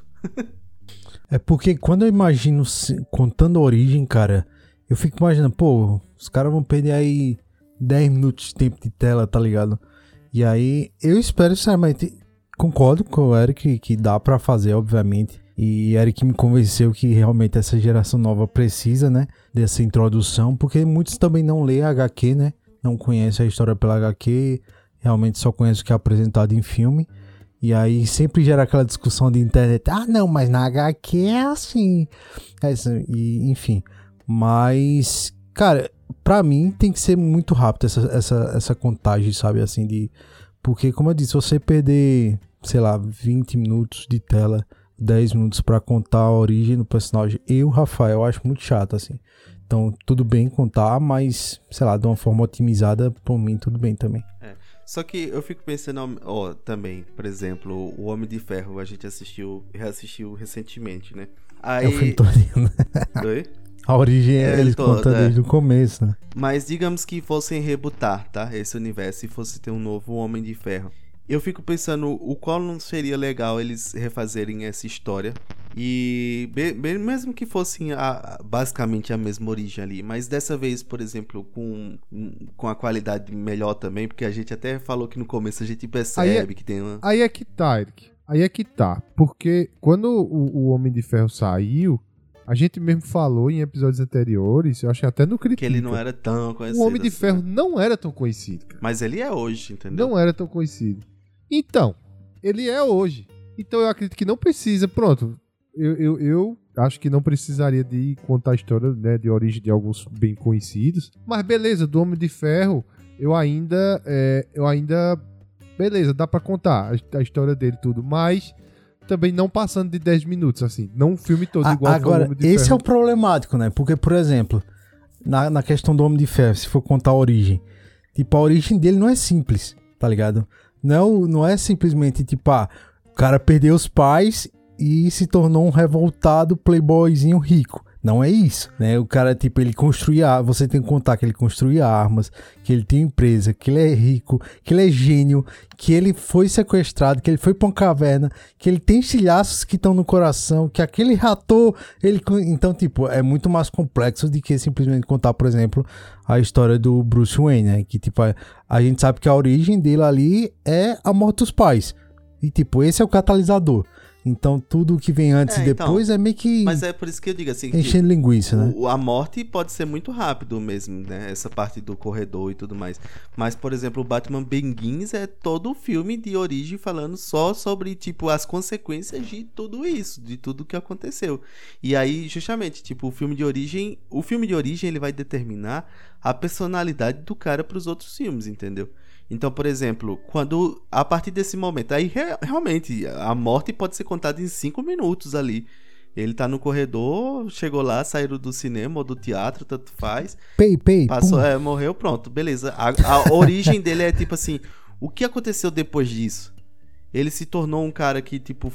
virou rancoroso, ele foi um cara que ele foi lutar contra isso, ele foi um cara que, tipo, foi se tornar um ninja, se isolou de outro canto, ele foi um cara que viveu na caverna na, dele. Na, na, própria, na própria agá quê, né, do Batman um, conta o treinamento dele, como foi que ele começou a, a, é, a combater o crime e tal, assim, ele não era nem Batman ainda, ele já tinha começado a combater o crime mesmo sem a capa do Batman, né, tô, tô, toda essa resenha tu quer falar, é, então, né? Então, assim, a origem, assim, ela tipo pode assim, ter, tipo, né? Diversas formas de você encarar essa origem. É porque realmente, como eu disse, o, o acidente do, do, dos pais é muito pequeno, O do Peter Parker também é muito pequeno, mas perceba que a partir da, da questão do Peter Parker ter perdido o, o, o, o tio, ou até tem origens que é do pai dele, né, também ali, da morte dos pais deles ali, mas digamos que seja do tio Ben de novo, aquela história. Tem toda a relação, como foi que ele tratou isso com a tia May, como foi que ele se tornou, ele se tornou... Aí a, a gente lembra que aquele aluno lá do, do dois mil e dois, do Tobey Maguire, era uma época que o emo tava muito forte, então ele tipo era um cara mais recluso na escola, tá ligado? Então tem tipo toda uma forma de você tratar a partir de uma coisa que é muito pequena. Mas aí a origem, pra mim, tem que ser... Se for contar a origem, conta a origem logo toda, porque não tá rebutando. Esse universo é novo, você tem que pensar assim, tipo, esse universo é novo, tem que começar do zero aqui, tá ligado? Se for dessa forma assim, Eric, eu, eu, eu, eu ainda concordo, porque é o seguinte, se for contar a origem da mesma forma que vem sendo contada, já tá chato, sabe? Fica chato. Mas dessa forma assim, tipo, você pegando outras visões... Você pegando mais a consequência do ato em si e mostrando essa consequência, eu, eu, eu, eu concordo que ficaria legal. Por exemplo, você citou agora o do Batman, que é, naquela agá quê do ano um, conta os primeiros anos dele ali como Batman, as dificuldades psicológicas que ele estava tendo, as dificuldades filosóficas, é, éticas e morais que ele estava tendo ao fazer aquilo que ele estava fazendo, né? Aí assim eu acho legal, pô. Assim eu acho legal. É, eu sempre cito aqui, né, o livro, né, aquele livro da, dos últimos dias de Krypton. Ele daria um filme legal, só que eu não sei se chamaria muita gente pro cinema. Não sei se teria essa apelação pro cinema, porque é, é muito interessante. Quando eu, eu vi o filme, eu li o livro depois de ver o filme do Superman, né, o do Henry Cavill. Lá o filme do Henry Cavill, ele, todo mundo já sabe que Krypton se explodiu, que Zod é um filho da puta... E que ele quer vir tomar outra raça e outra terra. Tipo, muito superficial isso. Só que quando você lê o livro e entende a história, você entende o porquê daquilo, o porquê de Zod tá querendo fazer aquilo, o porquê do pai ter mandado, o, o, o, o porquê o pai mandou o, o, o Superman e não, ao invés de ficar lá no planeta e salvar ele. Por quê? Se você perguntar a alguém assim, no geral assim, ninguém vai saber o porquê, pô. Entendeu? Só sabe que o planeta explodiu. Mas por que o planeta explodiu? Foi uma bomba que jogaram dentro. Tá, foi uma bomba. Tá, mas por que foi que jogaram dentro? Qual foi o motivo do planeta foi ter explodido e ninguém ter feito nada? É, foi o Oppenheimer. Que foi no carrinho da Barbie que atravessou o universo com a bomba e jogou. Tá ligado? Aí, se, assim, se for dessa forma, um filme de origem que aborde é, é, algo que não tenha sido feito ainda, de uma forma que não tenha sido feita ainda, que Aí, assim, aí eu concordo, aí sabe, eu já, já mudo minha opinião. Tam, sabe, esse, esse assunto envolve inclusive o, o motivo, um dos motivos do flop, sabe? Quando alguém conversa comigo sobre quadrinhos e diz assim, tipo, cara, eu queria ler quadrinhos, mas eu não sei por onde começar. É meu problema. Meu problema uhum, é isso. Porque é tanta história, é, é tanto arco, problema. É tanta coisa que eu não sei por, por onde com, começar. E aí eu sempre vou dar aquelas mesmas dicas, né? Ó, tipo, você quer começar? Vamos procurar aqui umas histórias, uns arcos fechados pra você entender e tal depois. E depois você vai entendendo mais sobre esses super-heróis. E aí você talvez consiga pegar um, uma, uma, uma, uma sequência de algum quadrinho, né? Alguma coisa desse tipo. Procurar um arco mais completo. Eu sempre, sempre tenho essa dificuldade. Um dos motivos do, do flop de super-herói também é essa quantidade de filmes. E, a, e chegou a um momento que a galera não sabe nem por onde começar também. Porque eu, uhum. eu tive amigos que começou a assistir lá no começo lá do Homem de Ferro. E depois de um tempo, quando eu disse assim, pô, vai lançar o... Sei lá, eu me lembro exatamente um assim. Eu sei que era, era, era D C, não tinha nada a ver. Mas ele disse assim... Vai lançar o, o Batman vs Superman, por exemplo. Aí, aí eles mesmo dizem assim, pô, aí eu tá vendo, ó, já não quero mais assistir. Porque aí eu não entendo mais, aí agora é o Batman vs o, o Superman, antes eles eram amigos, agora não são mais, não sei o quê. E a gente, por exemplo, a gente fala aí, ah, o filme do Tom Holland é legal, porque não precisou mostrar de novo a história do tio Ben e tudo mais. Mas pra gente, que já tava naquele contexto, que já tava acompanhando, que já vinha desde, desde dois mil e oito entendendo a importância do, do Homem de Ferro dentro do filme, do, do, do Tom Holland ali. Mas e se for alguém alguém que vai, tipo, assistir o Homem-Aranha pela primeira vez, o, o do Tom Holland, ele não vai entender muita coisa, porque pra ele entender quem é a importância, a importância do Homem de Ferro, ele tem que aí assistir tipo, todo o universo da, do Homem de Ferro, entender quem é ele e tal. até onde ele se envolveu ali na Guerra Civil e tudo mais, pra ele começar a entender quem é o Homem de Ferro dentro desse universo. Então ficou... tem tantas ramificações ali do, desse universo que começou a se tornar quase como era nos quadrinhos, quase como é nos quadrinhos, na verdade. Que você não consegue, tipo, pegar um, uma história desde o começo e ir entendendo ali, entendeu? Então tem que ter essa preocupação de realmente fazer alguma coisa. Vamos rebutar? Vamos, então vamos começar a contar a história direitinho aqui, pra que quem vai de fato começar esse universo entender de onde ele começa, sabe? Não ser uma coisa que ele precisa de um mil e um background pra ele entender que história é essa que tá rolando naquele momento. Então eu acho que tem que ser feito, se é do início, vamos fazer do início. Vamos começar do zero. Essas coisas aí de, de, de Superman chegando na Terra e de Batman perdendo os pais, cinco minutos você conta, realmente. Mas a partir daí é que você vai... E aí, tipo, Superman até não, né? Porque você pode também tratar outras coisas ali, de com, quando ele chegou, como é que ele foi tratado, de... de como ele lidou na adolescência, na coisa. Então, tipo, tem todo um, um processo de como você pode contar essas histórias aí, sabe? Tudo depende se é bem feito. Se é bem feito, cara, eu acho que esses pontos, assim, de... ah, contar a origem, contar isso que a gente reclama... Porque uma, a certeza é... um filme nunca vai agradar cem por cento, né? Se vai contar a origem, o fã ali, raiz, que já conhece, como a gente aqui já conhece a origem, já sabe todos... todos os, os multiversos, como aquilo aconteceu, a gente vai reclamar. Diz, ah, pô, origem de novo, pelo amor de Cristo. Não, não, não. Já o cara que tá começando vai gostar. Então, tipo, nunca vai agradar cem por cento. Mas eu acho que quando bem feito, a gente termina gostando do, da obra como ela é apresentada.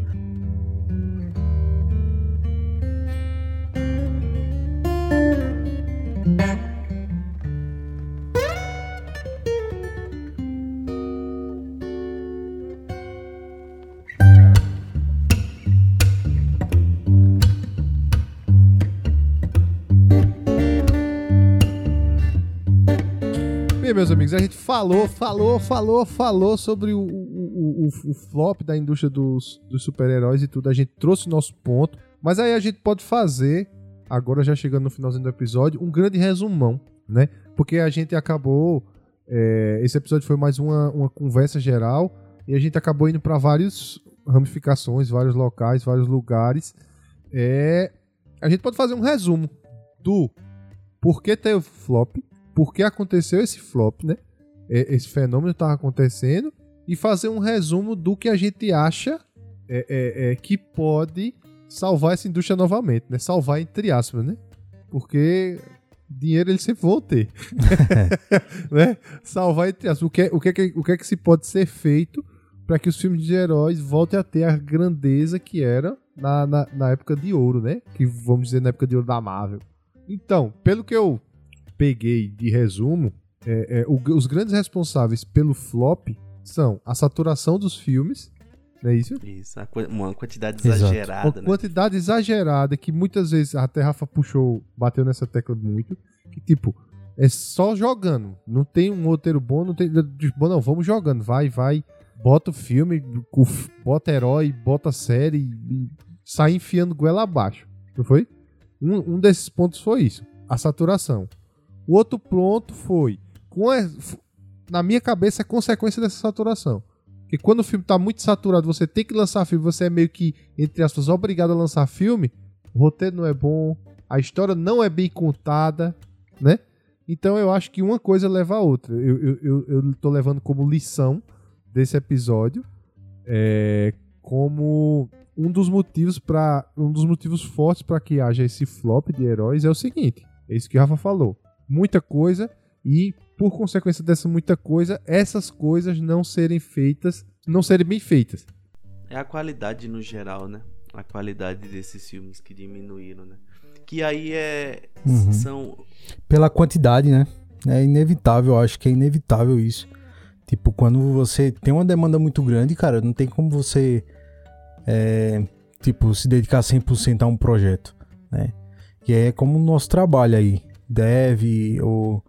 Tipo, quando você tem muita demanda, cara, não tem como você entregar um negócio com qualidade. Ou você tem qualidade, ou você tem tempo, né? As duas é, coisas, as duas uma coisas das não coisas, rolam. Rafa, que eu lembrei agora, uma das coisas é que é, eu vi, acho que foi do Gaveta, eu não sei se vocês acompanham muito o Gaveta, eu sei que Eric acompanha, que é um, uma saturação também dos profissionais de C G I, cara. Porque como tá tendo que sair muita coisa, esses profissionais estão altamente saturados. Por isso que é o, uma das explicações que os C G Is não estão saindo tão bons. Uhum. Porque muita coisa pra pouca gente. Sim. Basicamente isso também. Só que eu, eu, eu acho que, pensando aqui um pouquinho, eu acho que os papéis in, se invertem, porque a, a saturação foi um dos primeiros pontos que a gente trouxe, e aí dá a impressão que, tipo, é, com a saturação houve a queda da qualidade, mas e, às vezes eu posso achar que até que foi ao contrário. A partir da, da queda da qualidade dos, dos filmes, começou a se saturar, entendeu? Porque, como a gente bem falou aqui, tem coisas que tá saindo boas aí. E tem... Então, quando o mercado ele tá saturado, ele tá saturado. É, é, tudo vai ser ruim, porque ele saturou, entendeu? Isso aí vale pra qualquer tipo de mercado, assim, pra outras coisas. E aqui não, a gente vê que, tipo, o mercado tá saturado, mas tá saindo coisas boas. Então, ele... Eu acho que foi mais ao contrário, tipo, a qualidade começou a decair e a partir daí saturou esse mercado. E não ao contrário, assim, tipo, começou a ter muita coisa e aí a qualidade começou a, de- a decair. Porque a gente vê coisas boas ainda sendo feitas assim, por aí. E, e, e isso não só depende da quantidade e tudo mais, depende da qualidade. Então acho que se continuasse, por exemplo, poderia ter uma, uma quantidade muito grande de filmes. Mas se, se sai, por exemplo... Se lançam cinquenta filmes esse ano e, e sai dez bons assim, a gente estaria falando dos dez bons. E não estaria não estaria falando dos quarenta que era ruim, tá ligado? A gente passaria despercebido esses quarenta que são ruins, tá ligado? Então não é só a quantidade, é, só, é, tipo, é a qualidade mesmo. A qualidade decaiu como um todo e aí acaba que a gente não consegue mais focar nos que são bons, porque não tem, tá ligado? Aí um ou outro escapa, mas não é o suficiente, sabe? É, eu não sei, cara, sinceramente eu não sei. Pra mim ainda, ainda segue essa ordem de quantidade e qualidade, sabe? Porque, pra mim, quando você tem uma demanda muito grande, cara, não tem como você se dedicar a algo, algo, algo fazer algo bom todo o todo tempo, cem por cento, tá ligado? Então, pra mim tá muito relacionado a isso. Não tô dizendo que tá errado o pensamento de Eric. Eu só penso dessa maneira, assim, eu acho que com a demanda muito grande, cara, tipo assim, ó, tem que terminar, cara. Tu tem que terminar esse roteiro aí, termina aí, termina aí, termina aí, que já tem outro, outro encarrilhado aqui pra tu fazer. Então vou dizer, ah, beleza, velho. Então fulaninho encontrou fulaninho e acabou a história. Pum, pum. E aí finalizei meu roteiro e entreguei, sabe? Então pra mim tá muito, tá muito ligado isso, assim. Tipo, a quantidade... É, os caras chegaram no limite, por, por isso que a gente tá vendo aí a greve de roteirista, né? Os caras do C G I super... estressados aí reclamando com a indústria porque as demandas são muito grandes, os salários são baixos e a cobrança é demais. Então, tipo, acho que pra mim o gráfico é, é, é exponencial, assim, sabe? A quantidade... Como é que se diz quando um sobe ou desce? Inversamente proporcional pra mim, sabe? Então, a, a demanda aumentou, velho, a qualidade tende a cair, assim. Então, eu acho que se eles meterem o pé no freio aí e dizer assim, ó, oh, não, gente, filme de herói, vamos lançar mais dois por ano da Marvel, sabe? As séries, vamos diminuir, só vai ser essa série esse ano, gente. Cara, eu tenho certeza que os fãs, que é fã de verdade, não ia reclamar se o filme, se tivesse só um filme por ano, mas fosse o filme, aquele evento esperado por todo nerd, sabe? Assim, pô, bicho, esse ano vai ter um filme da Marvel. Vou, vou garantir meu ingresso em janeiro, o filme só sai em dezembro, tá ligado? Então, acho que o fã não reclamaria não, cara. Então, pra mim... Pela demanda muito alta, a qualidade dos filmes tende a cair assim. Mas de todo jeito, um tá ligado com o outro. Tanto a qualidade com a quantidade. Então, em resumo, os, os pontos que a, que a gente acredita que é, gerou esse flop da indústria é a quantidade e a qualidade. Mas no frigir dos ovos aí, vamos fazer um resumo do que a gente disse sobre o que é que a gente... Não é, não é, é porque eu falei a palavra errada. Não é o que a gente é, é, vai dizer para a indústria para ela fazer, para ela melhorar. É o que a gente acha que... O que a gente vê, né? O que a gente é o que, sente. O que é um caminho. O que a gente acha que é um caminho lógico de se seguir. Eric disse que tá tudo ok filme de origem. Né? Filme de origem tá tudo ok, né? Não, eu, assim, aí nós temos dois caminhos, né? O caminho da D C e da Marvel, que são aí os, os que dizem o que o, que o super-herói... Porque a, a gente falou D C e Marvel, mas a gente tem que lembrar que tem uma cambada de filme ruim da Fox, que saiu. É... Da Sony. Da, é, é, da Fox, sim, os, dos, os do universo. Que agora tá na, tá na, na Disney, né? Porque foi comprado. Na Disney, né? né? Mas, eu digo, mas os da Sony lá, é Venom, é o Morbius. O Morbius. É, vai sair o Kraven agora, o Caçador lá, tá ligado? Cra- Kraven, eu gostei do trailer, hein? Cara, gostei, gostei. Vai ser, vai ser horrível, Rafa, eu tenho certeza. Não, não, eu tô, tô sentindo que vai ser gostosinho. Eu, t- oh, eu, t- eu tinha gostado do trailer, só que depois eu vi os caras comentando o trailer e dizendo umas coisas, eu já desgostei. Ai, cara, eu preciso assistir esse filme, porque eu tenho certeza, bicho, que... Porque, sabe por que eu digo isso? Porque a gente também achou que... que... que Venom ia ser legalzinho ali, tá ligado? A gente achou que Morbius ia ser... A gente achou que... Cara, é... como é o nome daquele... Sabe, sabe, por, que eu tô... sabe por que eu desconfiei? Os Novos Mutantes ia ser treino. bom. A gente achou é. que Novos Mutantes ia ser bom, tá ligado?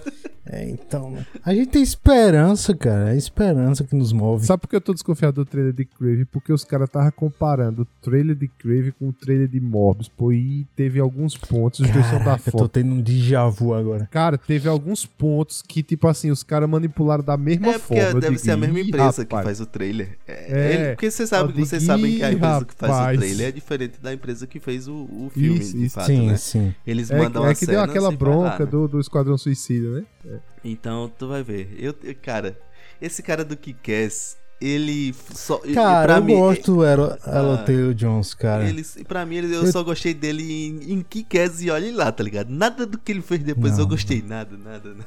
Caraca. Cara, eu torcia muito pra ele como Mercúrio em... em Vingadores Era de Ultron, né? Então, tipo, pra mim foi um puta desperdício, assim, porque eu gosto muito da atuação dele, do Errol Taylor Johnson. Tipo, ele não é um, meu Deus, que ator sensacional, mas eu gosto muito dele, assim, eu acho ele um puta ator.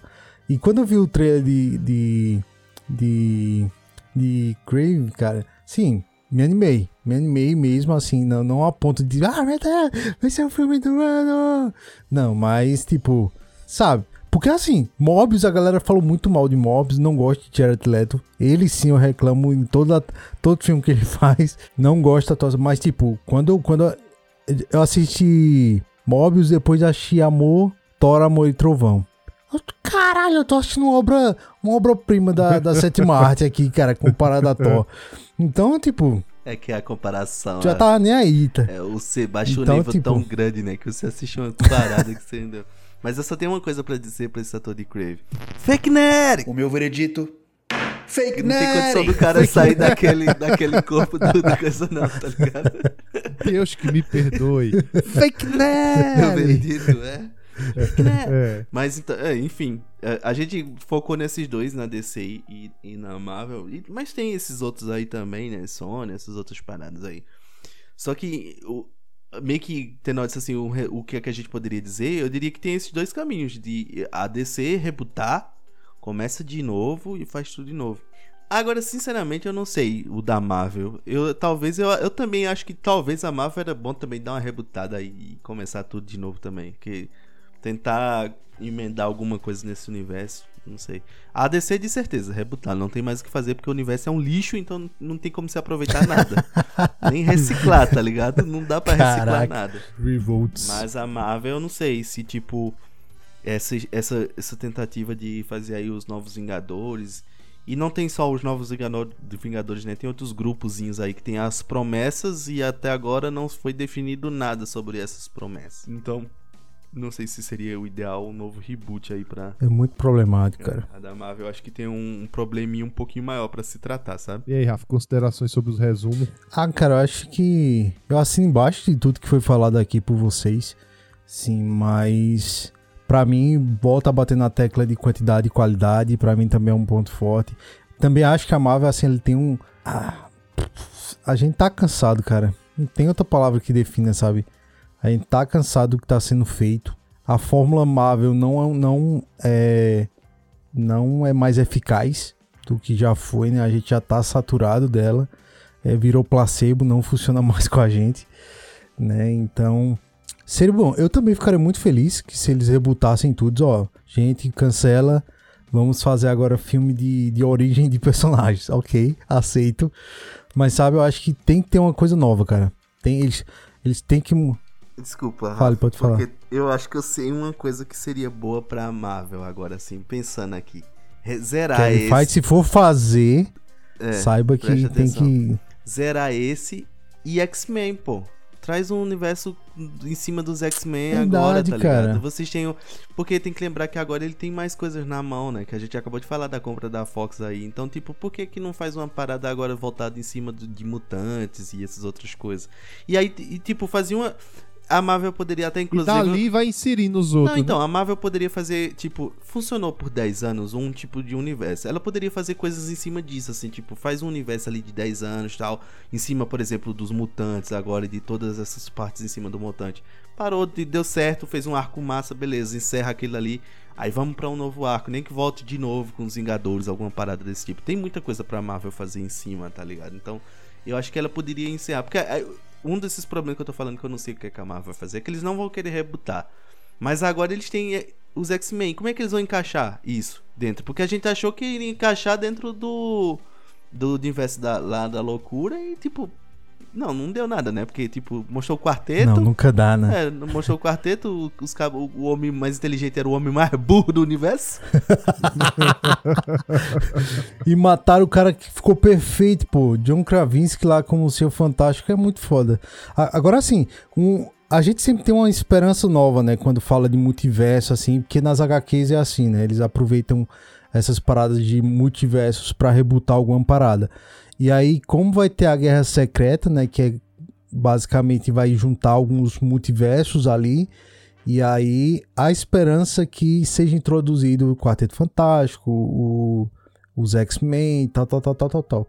E, cara, pra, e aí a, a parte do mesmo princípio da esperança que a gente tinha com o Flash, né? Ele brincar com essa parada de multiversos e diz, ó, a gente tá colocando um ponto final nisso aqui, e agora... É uma nova história com novos personagens. A gente vai contar tudo de novo. Tudo novo. Não tudo de novo, mas tudo novo. E aí, cara, talvez seria nessa, nessa oportunidade, né? Do final de, dessa fase com o Kang aí, o, o Conquistador, multiversos e parará. Tipo, ó, acaba com tudo. Destrói tudo aí que tu tem. Ó, gente, morreu... morreu, não tem mais conexão, nem que não morra, né, mas pô, a gente não tem mais contato com aquele universo, esse aqui é outro universo e tal, tal, tal, tal. E aí contou uma nova história. Dá pra fazer? Dá. Vamos fazer? É, talvez não, né? Bem provável que não. Se eles escutarem esse episódio, eles ganham a loteria aí. Mandar pra que fight aqui. Então, cara, eu acho que, como voltando a dizer, né, tipo, é que a gente tá cansado. Estou cansado, jefe. Então, cara, eu acho que eles têm que trazer uma coisa nova, sabe? Assim, então... E sempre fica nessa esperança de, de, de eles conseguirem inovar, assim. É nossa esperança com o James Gunn lá na D C. E eu espero, sinceramente, que a Marvel também tome um rumo diferente, cara, assim. A gente gosta de filme de herói? Gosta, mas chega uma hora que tem que trazer algo novo, né? Senão a tendência é que cada, cada vez vá menos público... E também as crianças, eu acho que também perdem o interesse, sabe? Porque, tipo, são heróis que eles não têm também laço afetivo. Por mais que você queira introduzir aí é, heróis novos, mas que, tipo, não gera essa conexão, tá ligado? A galera não se apega. E aí, enfim, gera só heróis genéricos. E a gente não quer isso, né, cara? A gente quer histórias bem contadas, com, com que a gente se apaixone com os personagens, com as histórias, com os enredos, com tudo que tem direito.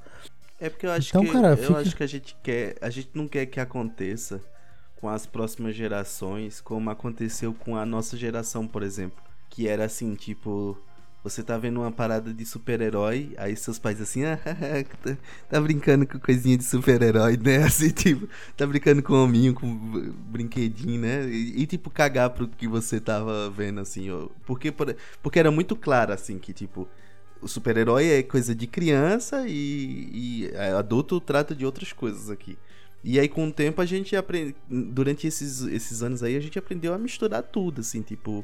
Todo mundo ia, ia, ia ser diversão da criança pro adulto, né? Ser tudo. E aí, a gente não... Obviamente que a gente não quer que, esse, que volte a ser como era antes, assim. Que quem gosta de super-herói é, é visto como infantil. E, e, e não, você tem que gostar de coisa séria aqui. E criança é quem gosta desse universo de super-heróis. A gente queria que fosse uma coisa que continuasse sendo bem feita a ponto de, de agradar todo mundo, todos os públicos, como foi lá atrás, né? É isso aí. E, só pra fechar, Kevin Feige e James Gunn, solução pra vocês. Vai sair daqui a quinze dias, quando esse episódio estiver editado lá no Spotify. Essa acabou, é isso. A solução pra vocês é essa. Daqui a quinze dias vocês vão lá. Tá lá no nosso Spotify, The Play, que é só sucesso. Na verdade, a gente aqui só deu as pinceladas. Caso você queira mais informações, contactar. Entre em contato, contato arroba, nosso bolsolanerd ponto com ponto b r, que nós lá temos todas é as informações. .com, ponto .condição não chega não. Contato arroba, é bolsolanerd ponto com, você entra em contato com a gente, porque a gente tem muito mais coisa, que a gente só deu a superfície. Isso, Mas isso, aqui, isso. Meu amigo, isso. Aqui a gente só deu... o... o gostinho. Caiu um milhãozinho na nossa conta. Só um milhão do que você recebe.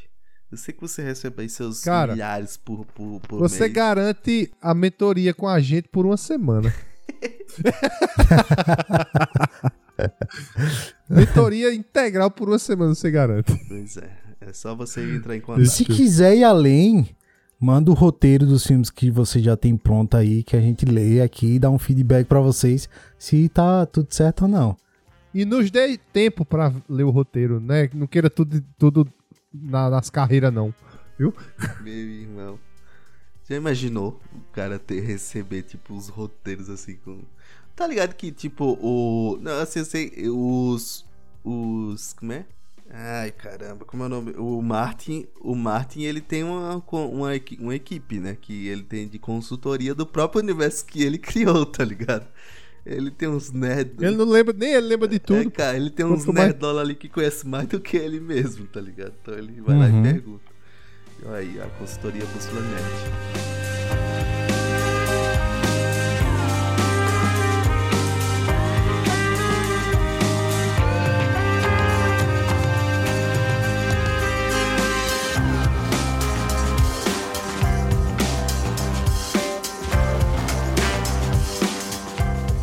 É isso, ouvinte. Vamos ficando por aqui, mas, como já foi dito, né? Se quiser alguma mentoria, se quiser contactar-nos, só é você colocar arroba Bússola Nerd em todas as nossas redes sociais. Pode contratar, contactar a gente Chama por lá. Chama no privado. E a gente vai responder, né? Pode chamar no P V, que uh, não tem aperreio que a gente fala, tá? É, muito obrigado a todos que voltaram lá no nosso Spotify, deram as cinco estrelinhas pra gente.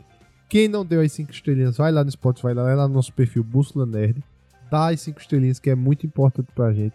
E se você quiser ajudar a gente também, você pode ser um dos nossos Patreons. De antemão, já agradeço aqui a Betuel e a Matheus, os nossos Patreons. Mas, se você não é Patreon ainda, quiser se tornar, Rafa, manda a braba. Cara, é muito simples, para ser nosso Patreon, Patreon aqui, nossos patrãozinhos, basta você acessar w w w ponto bussolanerd ponto com ponto b r e lá vai ter um botãozinho para você ser um apoiador, você vai ser redirecionado para o Patreon e lá você escolhe a melhor modalidade que se encaixa aí no seu orçamento. E com isso, cara, você tem direito a vários benefícios, né? Participar do nosso grupo secreto, decisão de pauta, participar, quem sabe, de um episódio aqui com a gente, lives, enfim, cara, tem muita coisa boa que você pode participar aí juntinho com a gente. Então basta ser um apoiador e nos ajudar com uma quantia irrisória aí que caiba no seu orçamento. Caso você não consiga nos ajudar financeiramente, obviamente você pode nos ajudar compartilhando, cara, nosso conteúdo com seus amigos, com sua tia, com seu cachorro, com seu papagaio, com quem você conhece aí nas suas redes sociais. Isso ajuda pra caramba. Então nos ajude aí de qualquer forma. Valeu! E se você quiser também nos ajudar, não puder ser Patreon, mas ah, não, de vez em quando eu quero ajudar a galera, pô. Quero mandar uma quantia pra galera, mas eu não sei como mandar essa quantia pra galera. Não se preocupe que a gente tem o Pix oficial aqui do, do, do Bússola Nerd. Eric, qual é o Pix do Bússola Nerd? O nosso Pix é contato arroba bussolanerd ponto com, que é o mesmo que o Kevin Feige vai mandar lá o, o, o Pix, é o mesmo que o James Gunn vai mandar lá. Só que o James Gunn vai mandar em inglês, né? Help-nos, help-us lá. English, motherfucker, do you speak it? E você pode mandar a sua mensagem é, falando qualquer coisa lá pra gente, qualquer mensagem que demonstre o seu carinho e a ajuda que você pode nos dar aqui, que eu tenho certeza que Qualquer valor vai contribuir bastante para o nosso projeto, para a gente continuar aqui empolgado fazendo o nosso trabalho, conversando sobre esse universo que a gente tanto ama. E é isso, valeu pessoal, valeu Rafa. Valeu Felipe, valeu Eric.